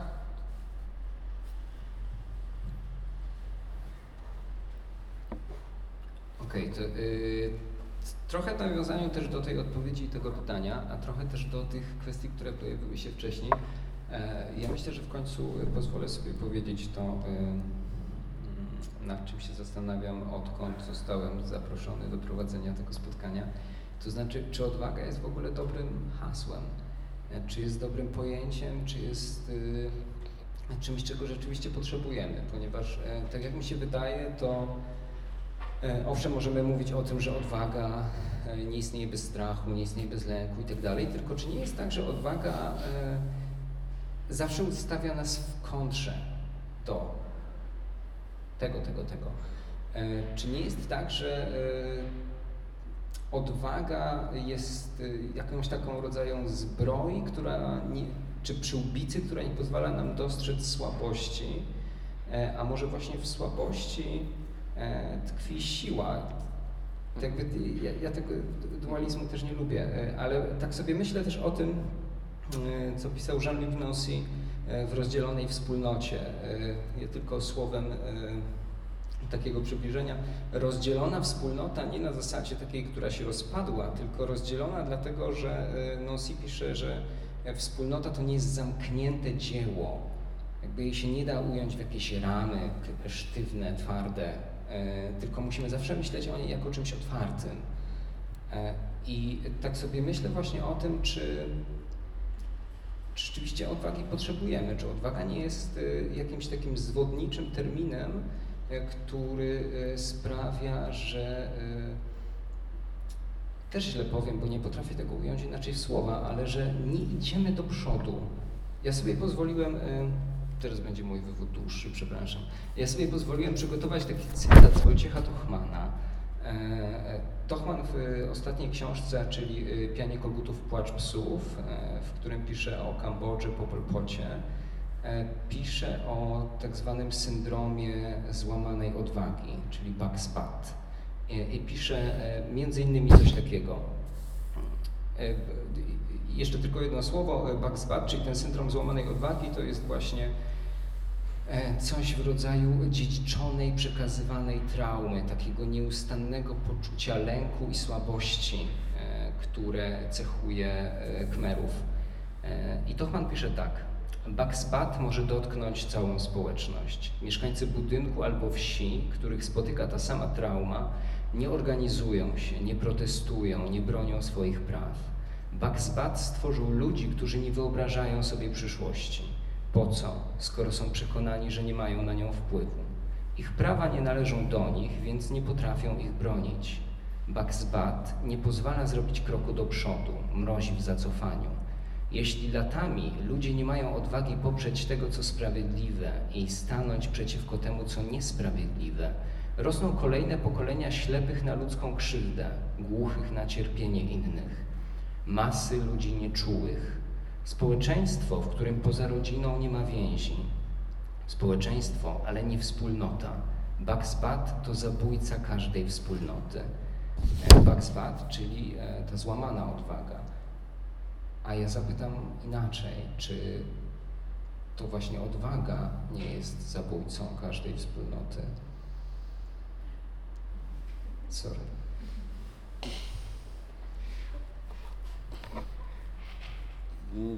Być może w Twoim ujęciu ja bym nie potrafił chyba dojść do takiego wniosku.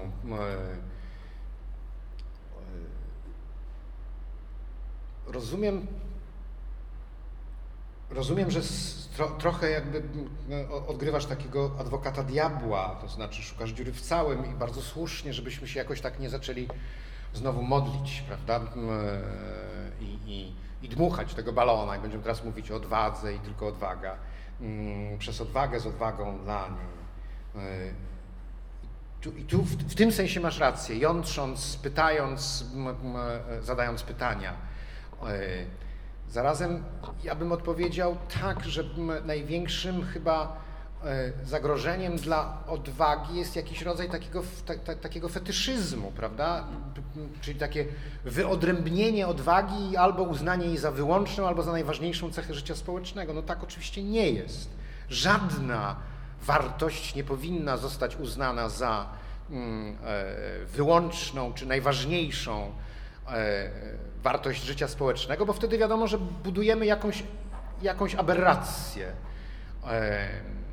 Tym sensie, w tym sensie miałbyś rację, w jakim według mnie na bramie Auschwitz mogłoby zawisnąć dowolne hasło. Arbeit macht frei, tylko prawda nas wyzwoli, bądźmy odważni, tak, cokolwiek, każde hasło w ten sposób właśnie jakby wyekstrahowane, wyciągnięte z życia społecznego i doprowadzone do takiego stanu absolutnego, jest w stanie uzasadnić każdą z możliwych zbiorowych tortur, masakr, każdą z form zniewolenia. Więc może obroną przed odwagą nie jest łączenie jej z, ale jednak obroną przed takim absolutyzowaniem czy fetyszyzowaniem odwagi nie jest oskarżanie jej o to, że ona może łamać społeczeństwo, lecz pilnowanie tego, aby odwaga istniała wśród innych cech, przymiotów, zachowań, wartości, prawda? E, w związku z tym, żeby to odkryć, wśród jakich to wartości ona się powinna znajdować, chętnie zapytałbym, odwracając Twoją kwestię, e, do czego odwaga jest potrzebna, kiedy jest, kiedy jest istotna. E, w odniesieniu do, w odniesieniu na przykład do ustroju politycznego powiedziałbym, że e, jest niezbędna, tym bardziej z im większym uciskiem mamy do czynienia. Tak? Czyli nigdy nie jesteśmy zwolnieni z takiej powinności bycia odważnym, ale najbardziej oczywiście i najtrudniej jest być odważnym tam, gdzie ucisk jest największy. W związku z czym skłonny byłbym powiedzieć, że żaden ustrój, żaden ustrój e, nie może funkcjonować, albo społeczeństwo w żadnym ustroju nie może funkcjonować, nie mogłoby przeżyć bez aktów odwagi. Nawet demokracja, tak? Demokracja bez odwagi nie może funkcjonować. Ponieważ zawsze istnieją takie sytuacje, zawsze istnieją takie układy, zawsze istnieją takie instytucje, zawsze istnieją takie typy mm, osobowościowe, które zechcą wykorzystać demokrację do przechwycenia nieco większej władzy, zmniejszenia instancji kontrolnych i procedur kontrolnych, prawda? I w takich sytuacjach, gdzie jednak naprzeciwko ciebie staje ktoś, kto tę władzę ma, a ty jej nie masz, staje ktoś, kto może mówić w odróżnieniu od innych ludzi, którzy głosu zostali pozbawieni. Akt odwagi jest aktem obywatelskim, nawet w demokracji. Czyli tak, żaden ustrój, żadne życie społeczne w żadnym ustroju nie może sobie bez odwagi poradzić, poradzić, bo inaczej byłoby to społeczeństwo, nawet w demokracji, po prostu pożarte przez władzę. Tak? Więc to, to jest moja pierwsza odpowiedź. A zatem to oznacza, że istnieje pewna sieć wiążąca odwagę z różnymi innymi wartościami, cechami, postawami. Jedną już mamy, to znaczy właśnie to jest relacja pomiędzy odwagą a ustrojem politycznym. Nie ma takiego ustroju, tak doskonałego ustroju, nigdzie nie ma tak doskonałego ustroju, który by funkcjonował w sposób idealny, zwalniając nas, prawda? Bo to byłoby takie socjotechniczne rozwiązanie w jakimś możliwym, utopijnym, możliwym do pomyślenia utopijnym świecie, gdzie wszystko tak doskonale funkcjonuje, że zamiast aktu odwagi potrzebna jest po prostu ma, ma umiejętność składania wniosków formalnych. Tutaj, a tutaj zostałem pokrzywdzony. W tym, a w tym dniu sąsiad zrobił to, a to. I już ruch, rusza procedura, instytucja przychodzi i m, zostaje naprawiona krzywda. M, e, mąż, który uderzył żonę, m, musi się wyprowadzić z mieszkania. rodzice, którzy pobili dziecko, zostają pozbawieni prawa opieki i tak dalej, i tak prawda? Tego rodzaju ustroju nie ma. Nigdzie nie istnieje tak funkcjonujące państwo. Co więcej, widzimy jak ogromnym niebezpieczeństwem współczesnych demokracji jest taki dryf przemocowy, tak? czyli stopniowe, stopniowe zmierzanie ku zaprzęganiu rozmaitych form, wywoływaniu rozmaitych form przemocy społecznej jako sojusznika władzy. Prawda? To stąd się bierze ten dziwny to dziwne milczenie, brak krytyki ze strony braw, władz e, prawicowo-konserwatywnych w stosunku do ewidentnych wybryków o charakterze neofaszystowskim, prototalitarnym, autorytarnym, dyktatorskim, prawda, antydemokratycznym, rasistowskim. Tak? Władza na to nie reaguje. Dlaczego? Dlatego, że w ten sposób uświadamia nam, prawda? że istnieje pewna grupa społeczna, którą w razie czego możemy spuścić z łańcucha. W powieści Jakuba Żulczyka, tej najnowszej powieści zatytułowanej Czarne Słońce, jest taki straszny bohater, główny bohater, e, który mówi niejako do nas: Jestem wszystkim tym, czego się boicie.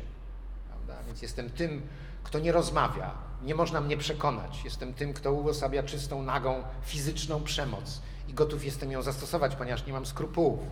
Jestem tym, kto da się wykorzystać władzy, prawda? Zwłaszcza tej władzy, która przekona mnie, że jest to zadanie o charakterze rasowym czy nawet rasistowskim, ponieważ uważam, że od siebie rasy powinny być oddzielone i tak dalej, i tak dalej, prawda? Więc to jest taki e, demon wyciągnięty z, e, czy zlepiony z rozmaitych lęków społecznych.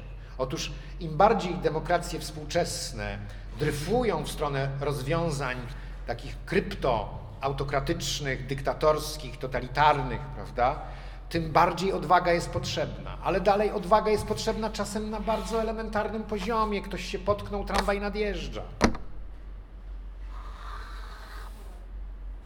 Pomóż mu. Chociaż nogi ci zmiękły, prawda? Podnieś go, ucieknij razem z nim czy ja złamałem cóżkolwiek, wykazując, czy ten ktoś, tak, czy ten ktoś, kto uratował człowieka spod tramwaju z narażeniem własnego życia, mm, e, złamał cokolwiek. No, no nie, prawda? Odwaga jest potrzebna również wtedy, kiedy ktoś, nie wiem, krzyczy na dziecko na ulicy, mm, a jest mężczyzną słusznego wzrostu i w dodatku jest już późno, po zmroku, i nie ma policjanta w pobliżu i tak dalej, i tak dalej, stanąć w obronie tego dziecka. Odwaga zawsze chyba wymaga stanięcia w obronie czegoś słabszego, czegoś, tak? Nie zawsze kogoś, ale czegoś słabszego, czegoś, co samo z siebie się nie obroni. I w tym sensie nie, wyobra- nie jestem w stanie sobie wyobrazić ani takiej mikrospołeczności, ani takiej makrospołeczności, ani takiego okresu historycznego, ani takiego ustroju, ani takiego państwa, którym odwaga nie byłaby potrzebna. Bo odwaga jest również czasami aktem spontanicznym, wynikającym po prostu ze złego przebiegu wydarzeń.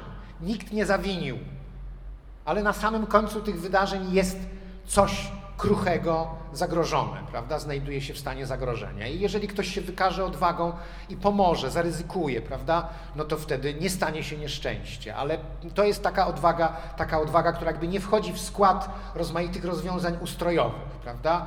A im wyżej będziemy szli, im bardziej się będziemy wtrącali w kwestie genderowe, w kwestie pomiędzy pracodawcą i pracownikiem, pomiędzy nie wiem, opozycją a, a, a partią rządzącą, pomiędzy ludźmi spoza opozycji, partii opozycyjnych a partią rządzącą, prawda? Jeżeli sami będziemy chcieli jakby interweniować, to zawsze musimy się wykazać jakąś, jakąś odwagą, więc ona istnieje razem z, tak? I tutaj pozwoliłbym sobie stworzyć taką sieć powiązań.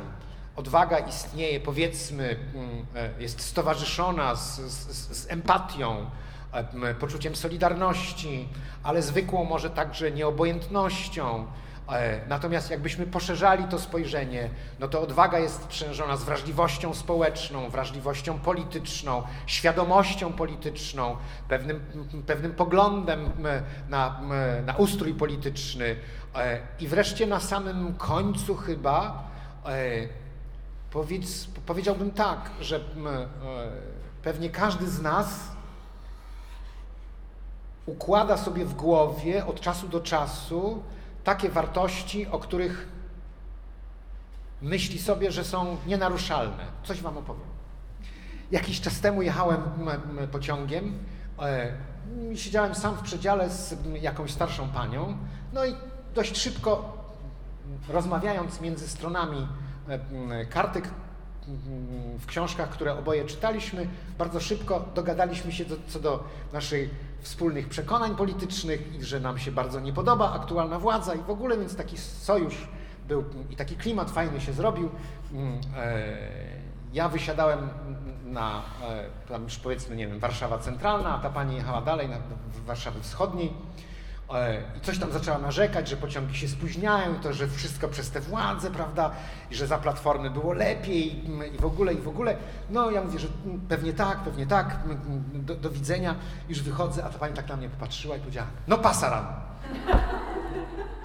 Więc każdy z nas pewnie ma takie wartości, co do których mówi sobie, no pasaran, tak? Do tego miejsca i ani kroku dalej. Każdy z nas może inaczej je formułuje.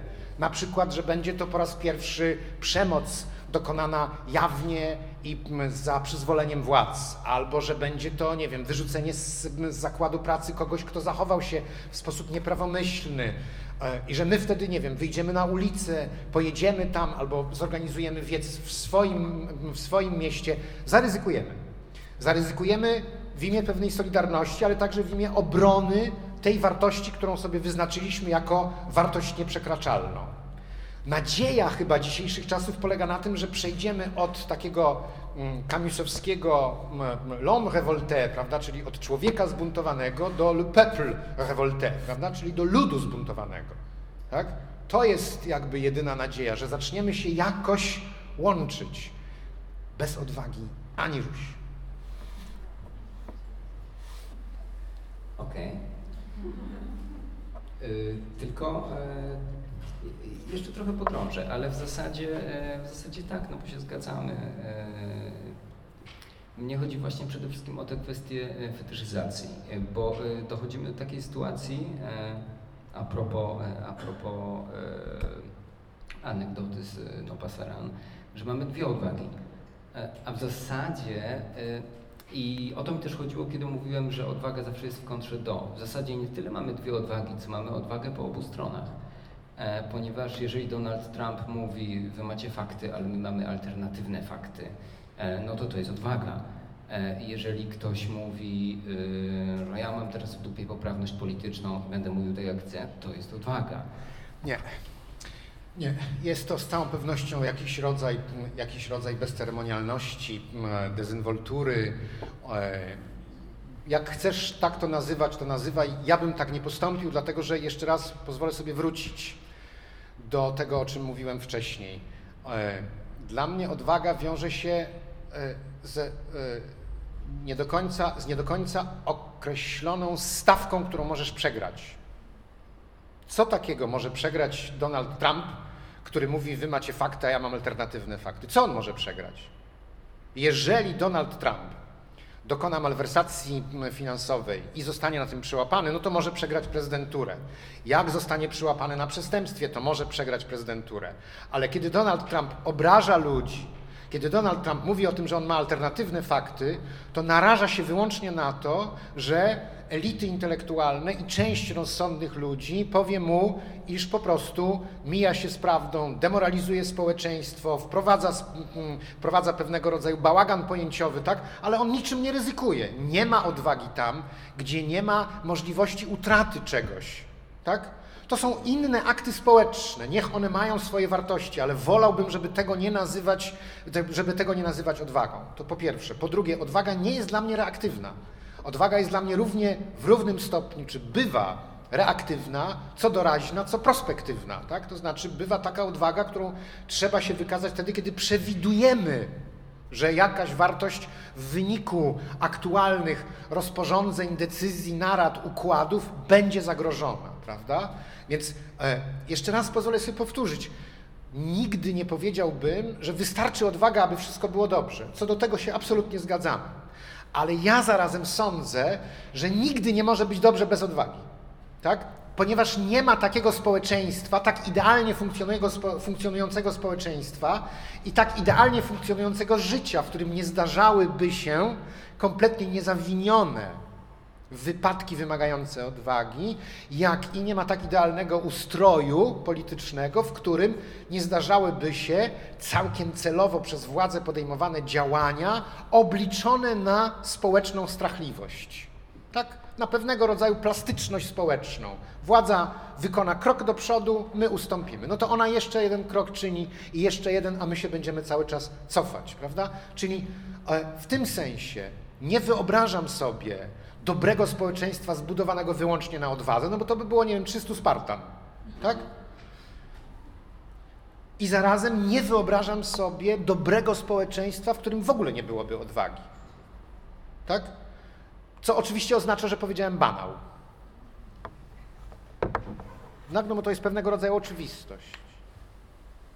No tak, ale w banałach nie ma niczego złego. No, tak, no też niewiele jest w nich dobrego. Tak. Chodziło mi o to, prawda, żeby e, nie wyodrębniać odwagi w ramach tego, w ramach tego cyklu rozmów i w ramach tego dzisiejszego spotkania, prawda? Mhm. Nie, nie wyodrębniać odwagi, nie czynić z niej jakiejś takiej koronnej wartości, tak, tak jak czyniło się na przykład, nie wiem, z prawdą albo z postępem, mhm. albo ze sprawiedliwością, prawda? Za każdym razem tego rodzaju absolutyzacja wartości e, na dłuższą metę produkuje straszne skutki.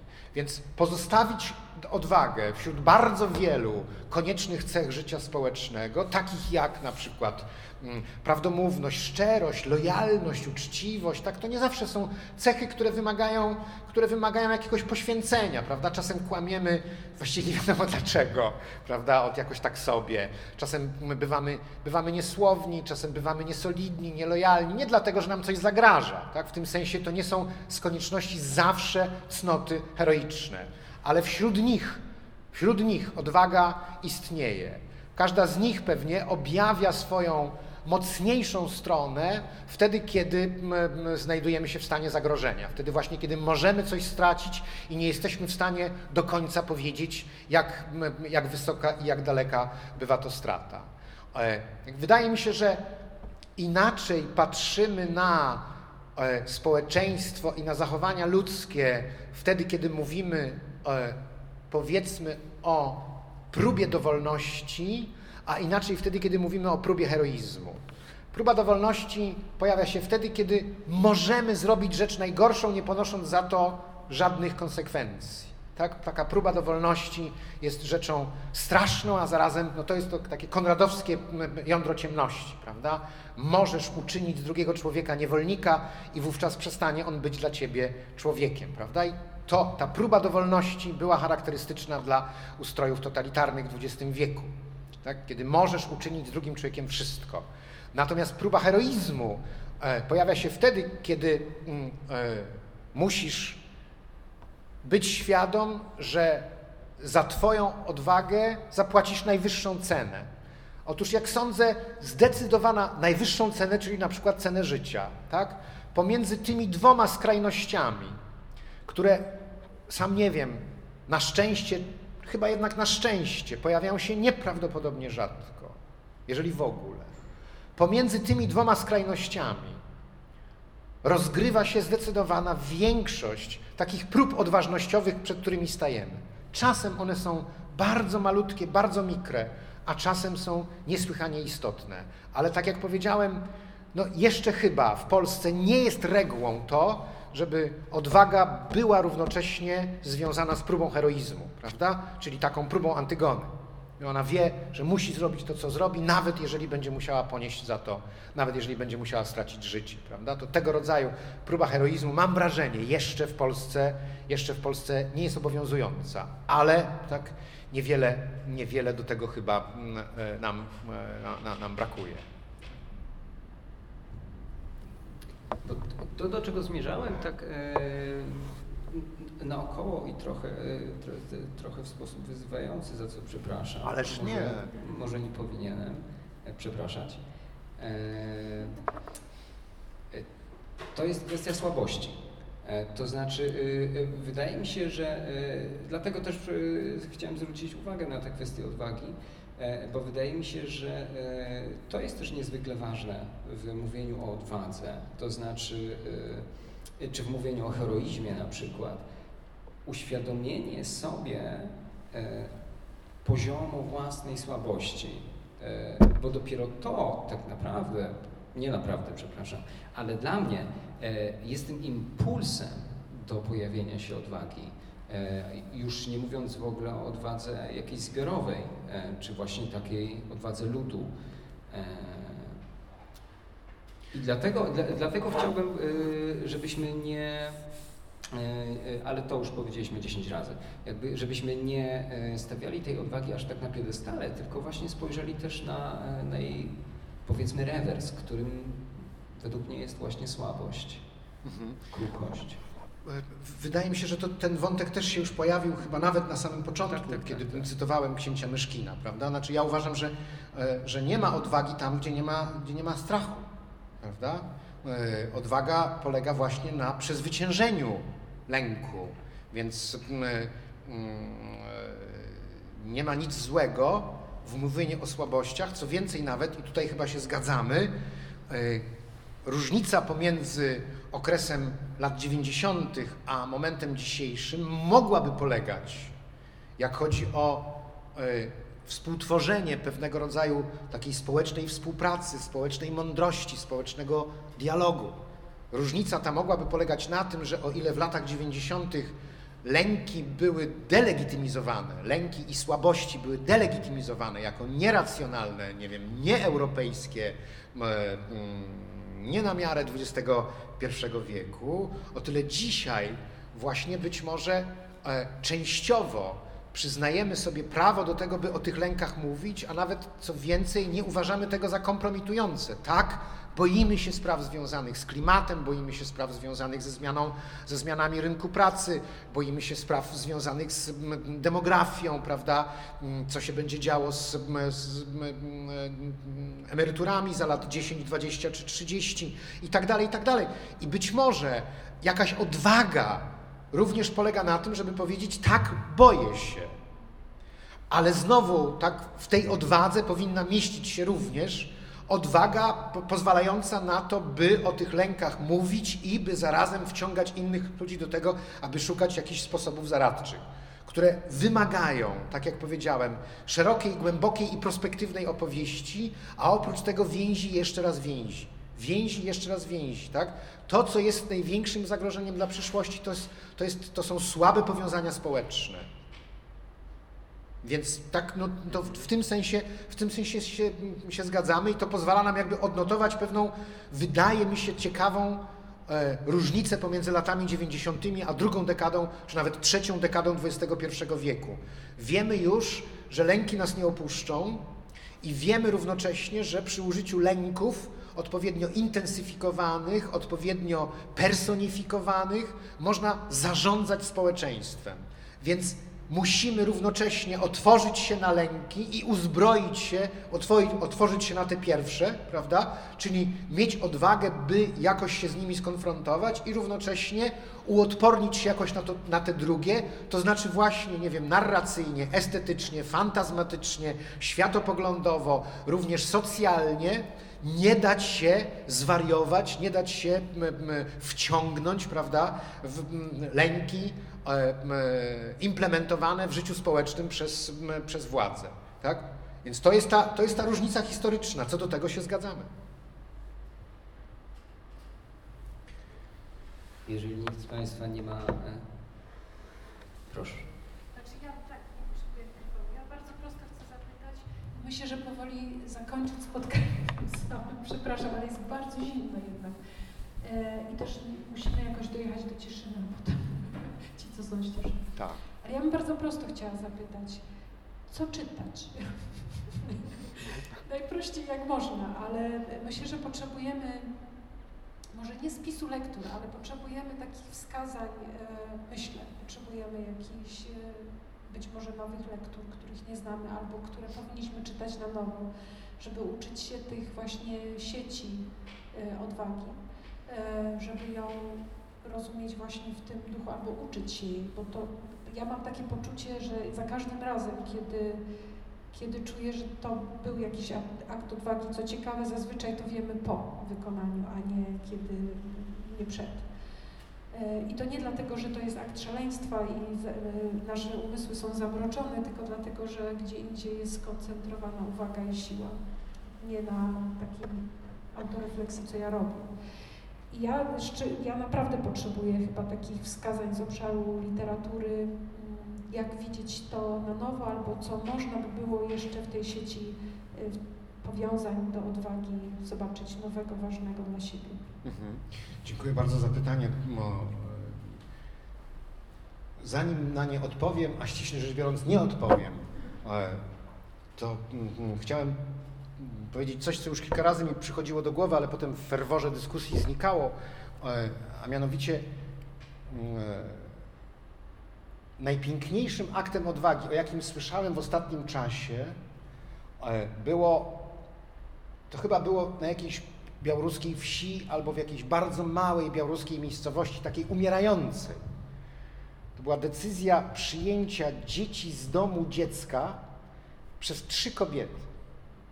Tak, wieś wymierała i chciano tam zlikwidować szkołę, bo było tam, nie wiem, jedno dziecko, dwoje albo troje. I oni przyjęli, te, te trzy kobiety przyjęły kilkanaścioro dzieci z domu dziecka ze wszystkimi związanymi z tym ryzykami. Było coś po prostu niesamowitego w tej historii. Dlatego, że one zaryzykowały wszystkim. Tak? Gdyby się to nie udało, e, to oczywiście, że przegrałyby tę szkołę, przegrałyby zaufanie resztki dorosłych osób, które w tej wsi pozostały, także oczywiście straciłyby te dzieci, które im zaufały, tak? Więc przegrałyby, właśnie to jest to, tak? Przegrałyby stawki, której na początku może nawet nie było widać, prawda? I stało się coś zupełnie niesamowitego, a mianowicie coraz więcej osób zaczęło się w to włączać, coraz więcej osób zaczęło adoptować te dzieci, szkoła się rozwinęła, wieś odżyła. To jest świecki cud, tak? socjalny cud. To jest coś zupełnie niebywałego. Poziom ryzyka, tak? czyli właśnie odwaga, którą one się musiały wykazać, przekraczały o ileś tam poziomów stan ich posiadania, bo one nie miały nic, prawda? Posada nauczycielki w wiejskiej szkole. Co to jest? Żadną siłą nie dysponowały, żadnym kapitałem, prawda? Nikt ich nie sponsorował, nikt ich nie popierał, wręcz przeciwnie, wszyscy właściwie sądzili, że mm, powinno się tego zaprzestać. E, w mniejszej skali, e, chociaż z całą pewnością też ogromnej odwagi wynika, wynika, wymagało to, co zrobiliście w Cieszynie, to znaczy właśnie za, założyć, założyć świetlicę krytyki politycznej bo niezbyt, niezbyt prężne środowisko, bo społeczność, która niekoniecznie chętnie wychodzi wieczorami z domu, żeby się spotkać i pogadać, bo w dodatku lewicowe środowisko. E, podobnym aktem odwagi było na przykład mówienie u schyłku XX i na początku XX wieku, I wieku w Polsce, e, posługiwanie się kategorią klasy społecznej prawda? Dlatego na przykład to uderzenie krytyk, jakie e, wprowadziła w życie intelektualne krytyka polityczna jako czasopismo, było tak mocne i tak warto, wartościowe. Takich aktów odwagi najchętniej bym szukał, nie gdzieś tam wysoko, prawda, tylko, tylko gdzieś bardzo nisko, tam gdzieś to przejawia w jakimś takim akcie pewnego ryzyka egzystencjalnego, gdzie można stracić coś, co z perspektywy e, e, życia politycznego w ogóle jest prawie niezauważalne, prawda? prawie nieistotne. Nie wiem, posada, jedna posada albo dwie posady wiejskich nauczycieli. E, więc tak wydaje mi się, że kiedy o odwadze myślimy, no to, to, to może najlepiej by było właśnie na początku trzymać się tego bardzo niskiego poziomu, gdzie, gdzie odwagą trzeba się wykazać, na przykład przyjmując pod swój dach obcego człowieka. E, I to jest ta pierwsza sprawa. E, natomiast druga, czyli pytanie o lektury, e, wybacz mi, ja bym bardzo chętnie na to pytanie zaczął odpowiadać i skończył w okresie przyszłorocznego adwentu. Bo książek jest mnóstwo, wartościowych książek, wspaniałych książek jest mnóstwo, ale mnie w zasadzie nie wolno w ten sposób odpowiadać, bo najbardziej mi zależy na tym, żeby ludzie mówili sami, co czytają, tak? żeby ludzie mieli swoje własne, żebyście mieli swoje własne kryteria, swoje własne porażki lekturowe i swoje własne zwycięstwa, sukcesy i ekstazy, prawda? Jedno i drugie jest potrzebne i książka, która kompletnie nas zniesmaczyła, w ogóle nam się nie spodobała i książka, która okazała się świetna i wspaniała. Nie wiem, co czytać nie wiem, co czytać. No, e, wśród ostatnio wydanych książek jest bardzo ciekawy esej socjologiczno-polityczny Jaszy Mąka, M-O-U-N-K, zatytułowany e, Lud versus demokracja, czyli lud przeciwko demokracji, e, co jest dla nas bardzo istotną książką, ponieważ nam się zdawało, że, prawda, wraz z narastaniem rozmaitych kłopotów wywołanych przez kapitalizm, że lud będzie za demokracją, przeciw kapitalizmowi, a tymczasem Jasza Monk, amerykański politolog, pisze o procesie odwrotnym, a mianowicie o relatywnym poparciu dla kapitalizmu i występowaniu ludu przeciwko demokracji. I to jest coś, co musimy przemyśleć, coś, co musimy wziąć pod, pod uwagę. Mm, wspomniana przeze mnie książka Dawida Grebera, czyli ta praca bez sensu. Może nawet warto byłoby wrócić do jego pierwszej książki przetłumaczonej na język polski, czyli Dług.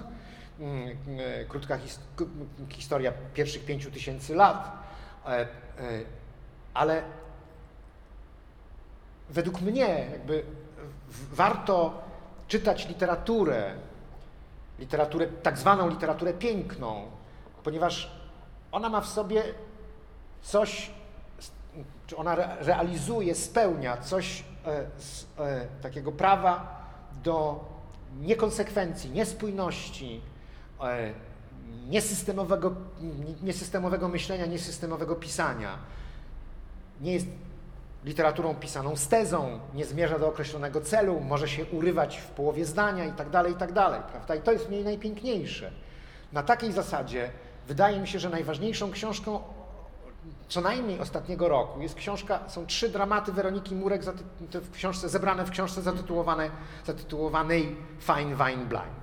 Jest to tak kompletny odjazd, który e, stawia tak wysokie wymagania czytelniczej wrażliwości mm, e, wnikliwości, spokojowi, cierpliwości, wytrwałości, umiejętności kojarzenia, łączenia, prawda?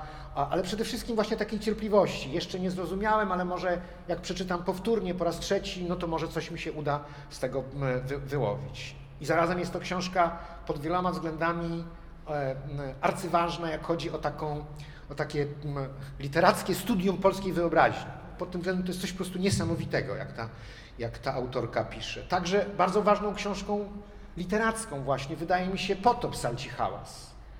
E, Przewlekły poemat wygłaszany przez m, m, trzy kobiety, jak trzy parki, jak trzy wiedźmy. Kapitalna książka napisana właśnie na takim bardzo niskim poziomie, czy też utrzymana na bardzo niskim poziomie życia społecznego, bo mm, e, tą główną narratorką jest tam kobieta, która przemieszkuje e, na działkach, prawda, mm, właściwie w, w takich trochę slumsowych mm, przestrzeniach Gdańska. Tak bym jakoś, tak bym jakoś szukał, prawda, tej wartościowej literatury, tam gdzie boli, tam gdzie jest trudno, tam gdzie jest nieoczywiście, prawda, to takiej literatury bym szukał. Powodzenia.